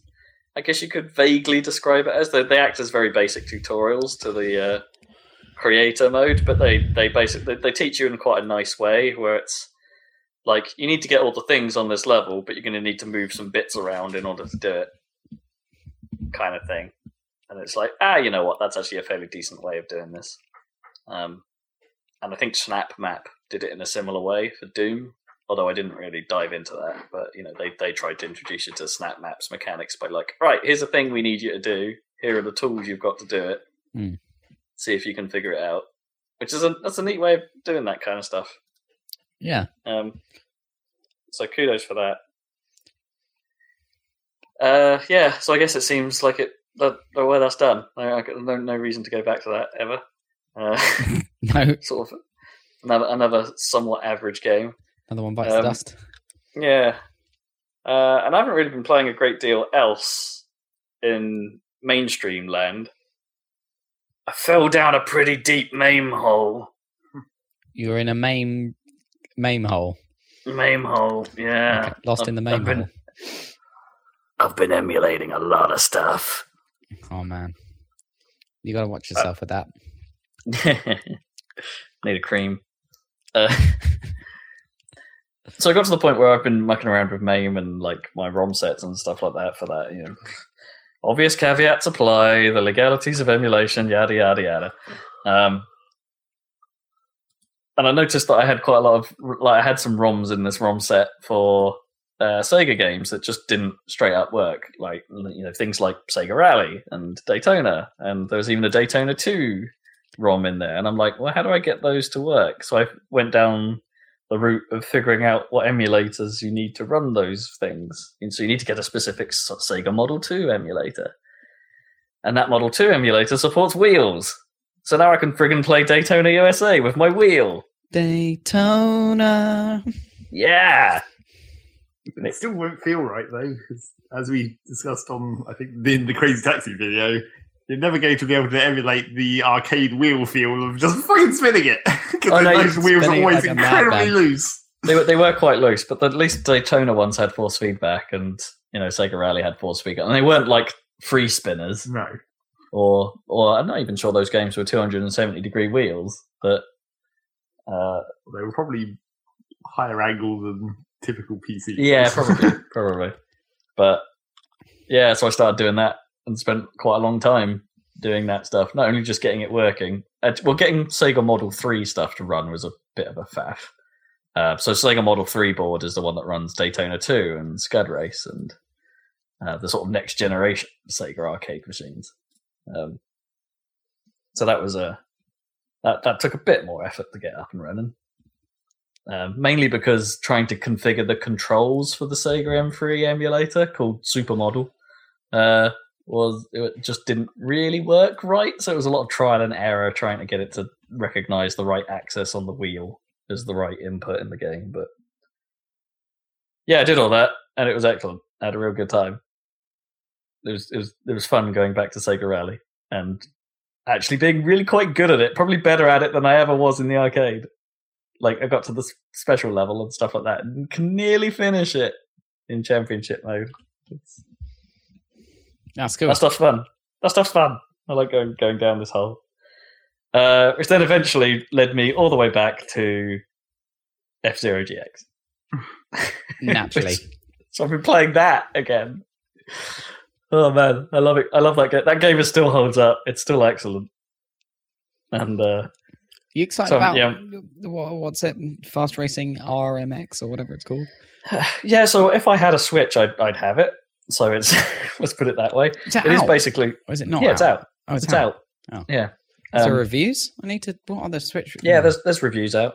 Um, Mm. IGN did a fairly okay review. I don't really like IGN stuff, but IGN's me review is all right. But yeah, um, seemed seemed seemed mostly accurate. Um, yeah, it's basically all the the Fast RMX is basically all the content from Neo um, and the DLC pack, and they just decided to throw in some more cars and six more tracks for the hell of it. Hmm. So uh, I forget how much content. So that's twenty six tracks now in total. I think something like that. Twenty, yeah, some something like that. Maybe, maybe more. Might be thirty-four, something like that. Yeah. Anyway, so it's more content than the last, and obviously it's had a visual upgrade, so it now runs at 1080p Hmm. rather than the slightly odd resolution stuff that the Wii U version was having to do. yeah yeah okay. Yeah. So it's uh yeah, I'd, I'd probably buy it. It's probably and give if if it's anything like the last game, it's probably cheap. I So think it good is. value for money purchase. Is it a down, is it a download type situation? Yeah, it's download only. Down. Ah, they did. okay. They did a. They did eventually release a physical version of Neo that had the DLC included, but So, so I wonder U, if, but- if that would fit on the. Do you need to buy an SD card to be able to play that and Zelda at the same time, or is there So- space? Or if it's any. So here's the thing: fast racing. Uh, I don't know about RMX, but Neo. was probably pretty small. Neo was tiny because it's written by uh, and Shin'en are a developer that came up from the the demo scene. ah, Of demo old. scene, right? So their game is it's it's about a few hundred megs, I think, Right, in actual fair. physical size because it's so well built and so compressed into a nice tiny package. So I would imagine that yeah, that, that RMX probably follows the same neatness. And it's actually a fairly small install. If it's any more than like 500 megs, I'd be kind of surprised. So yeah, I, would I would play that. But yeah, F Zero GX still quality, and I've been playing it in like super sampled 1080. So it's like it, I, I, it, to run it like in a three times native res. It's like something like a 1400 and something resolution, Right. but. Uh, so I'm, I'm getting it to output at three times native, but then that gets downscaled to my 1080, Nice. uh, and it runs at 60, and it's beautiful. So it's still a good look. Dolphin or Uh, Dolphin Five. You specifically need the 5.0 version, Right. To to run F Zero because it didn't run very well with certain effects on previous versions. But the 5.0 Is that the latest version, version? is Or- it's the latest. Yes, the latest Stable. properly released version. Yeah, Right. which was released middle of last year, and it's um, it's very good, very good. Um, yeah, play F Zero, kicks ass, still kicks ass to this day. Uh, which makes me like I've now, I've now got speaking of like anti grav racing, I now have early access copies of both Grip and Formula Fusion, which I am sort of in two minds about whether I should dabble with before they come out or whether I should just hang on to those until the actual release, whenever they might be. But that might be some way off. So, Right, yeah, I don't know. I might I might dip into those, just have a look, and then I'll install, like have a quick play, and then be like, nope, you know, I'm, I've had my little fix. Let's let's see where you go with this. Let's see what they're like when they're done.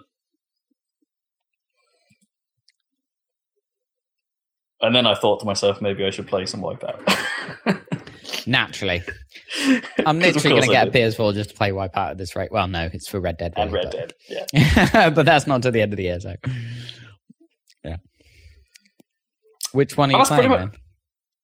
Oh, Oh, I'd, I'd probably go back and see if I could find a. Um, I want to try and find a, a ROM dump of Pure with all the Right. DLC, right. Yeah, Uh, that like, was- or if or if there's a way of achieving that, because yeah, that was Yeah. what I had on my PSP, and just that you got so much stuff for free with those You DLC packs. I like that, um, Yeah, well, the handling is a bit weird. It's not the modern Wipeout handling. It was with the last one of that that weird, the slightly older handling model. But uh, it'd be it'd be interesting to go back to it, see how it see how it holds up.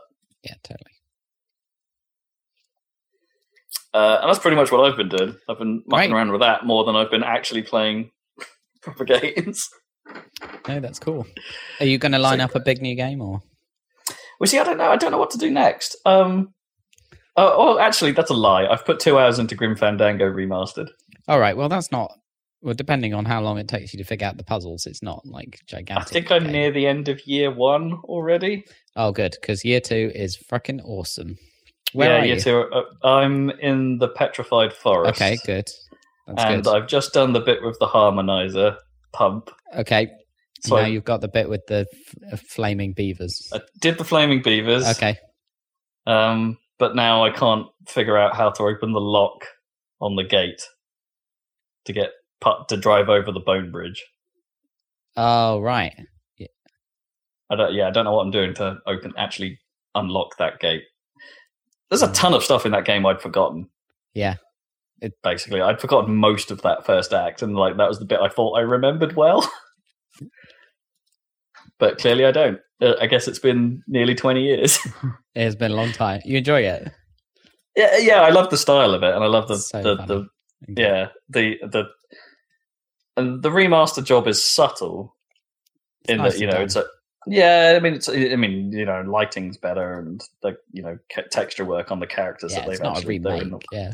no the one thing i wish they they did spend more time touching up with the with the video cutscenes because they're clearly running on Yeah. they were like filmed Basically, in engine on the old version of the software so like Yeah. there's lots of texture problems and So stuff you- like if- that, that If you like listen to the commentary mode after you finished it or whatever, there's Mm. a commentary mode. They explain all that stuff. Basically, they lost those. You know, Oh, they couldn't restore those files or whatever because they lost the data and they couldn't Mm. re recreate them. so they just ripped them Pretty much, or whatever they did what they could to clean them up, but it, they should have just a lot of them stuff. A lot of stuff was lost. Yeah, I suppose they would have lost the. I could have pulled the audio track if they reanimated it. I guess, but yeah, Hmm. Yeah, it would. It, it would have been nice if that stuff had been touched up as well. And yeah, yeah. I imagine most of the background stuff they probably lost as well. I guess if that's true, because the background stuff is all original res as well. And Yeah, yeah. Uh, but but yeah, I'm uh, I'm, I'm playing it with the, the, the modernized control scheme as well. Oh, yeah, like, non non tank controls. Yeah, you can zip around way quicker. Although there is that irritating achievement that I noticed today that's like play the entire game with tank controls. And It's like, oh, really? Duh. Anyway, yeah. Um, year two is awesome. So yeah, you're right there. You're nearly there. So G'day. I assume I've got to do something with that mysterious signpost that wants to point in a certain direction. yeah, that that puzzle's annoying. You move it around, right, and you place it down, and it points in a direction, right? Kind of, but I couldn't really see what direction it was pointing because I put. I assume I need to use that at the bit where there's loads of entrances and you randomly come out. Yeah, yeah. So, but I couldn't figure out where it was pointing on the screen because you're like right over the sign, so it's like the polygon Yeah. is too thin to see. That part's kind of annoying. So It's just seemed kind of crappily made. Like it's the one. It's the one. yeah. Well, there's been a few puzzles so far where it's just like, oh, really? That's really quite frustrating to pull off. So you get like- the idea of the puzzle, right? Which is clearly it's pointing towards where you need to put it, so it tells you in that in that space where to go. And uh, it doesn't really work very well, does it? And you need to put it somewhere in the middle of that space to get the puzzle for- to actually unlock. Right. As far as I could tell, it was just always pointing down. Right? Like, so maybe I've not triggered it right or something. Yeah, it does trigger something. He, he had he said something different one time, but but that was it. I haven't really had any clear indication that. It, that I'm supposed to be not, doing. not that great. Yeah, okay. I'll brute. There's been a few puzzles where it's just like I, I've kind of kind of known what to do, but not known what the last part of it was. Mm. Um, so the bit with the balloons, for instance, that where you're filling the balloons with the chemicals to to jam the tube mail server. yeah. And it's like the number of times I did that to then remember, oh, I can just deadbolt the door. Right, right, right. It took me freaking ages to figure that one out, and of So course you then have to do it every yeah. So Yeah. you have to keep doing the whole process several times, Right. Get it get it to that point where you can do that thing. Because Mm. the moment you leave the room, the thing ends, Mm. and it's like yeah, there's just this. There's been a couple of puzzles where it's just like okay, the repetition here to get what I need to get the state in what state I need to be to then experiment with Yeah, has been a bit long. yeah, fair. It it's pretty okay, but yeah, a bit- It also should be the pinnacle of adventure game design, if because it's the last one. So really, of that period. So Yeah, you'd think they'd I mean- have got it a bit slicker, but I guess it was also the first kind of 3D one. So yeah. Anyway, sure. I mean, I've So- got a balloon of Robert Frost, so that's fine. it's Robert Frost. This looks nothing like Robert Frost. This looks nothing like Robert Frost. Also, you know, Manny Calavera is probably the coolest character ever, or one of the coolest characters. Yep, is he's the absolute coolest. Buenos dias. right, cool. That's me. I think that's that's it for the podcast then. In that case, That might be a wrap. Oh, dead on time. Look at. Oh no, not dead on time. Am I misreading it? I can't see from this far away. uh, check out our YouTube channel. There's just there's more Sonic Heroes or some shit. Sonic, yeah, Sonic Heroes Part Eleven went up. Part eleven. So check that out, and uh, I'm sure there'll be some new stuff coming up. Well, the Crazy Taxi video is ready to go, so that'll be next. Ah, ready to make some crazy money. Are you ready? Did you want a lot of those impressions? Then that's the video for you. so enjoy that. a couple. Uh, yeah, not me doing them. And uh, we'll catch you again in a couple weeks for more Switch stuff, more MAME stuff, more Not really more Stuff, Switch stuff, but stuff. just more Zelda. probably more Zelda, uh, and maybe some other stuff. Very So- unlikely to be much else. No, so Not for many a month. or for Maybe yeah, demos. maybe what Maybe demos. Yeah, demos. Right, catch you then, listeners. Bye. Bye.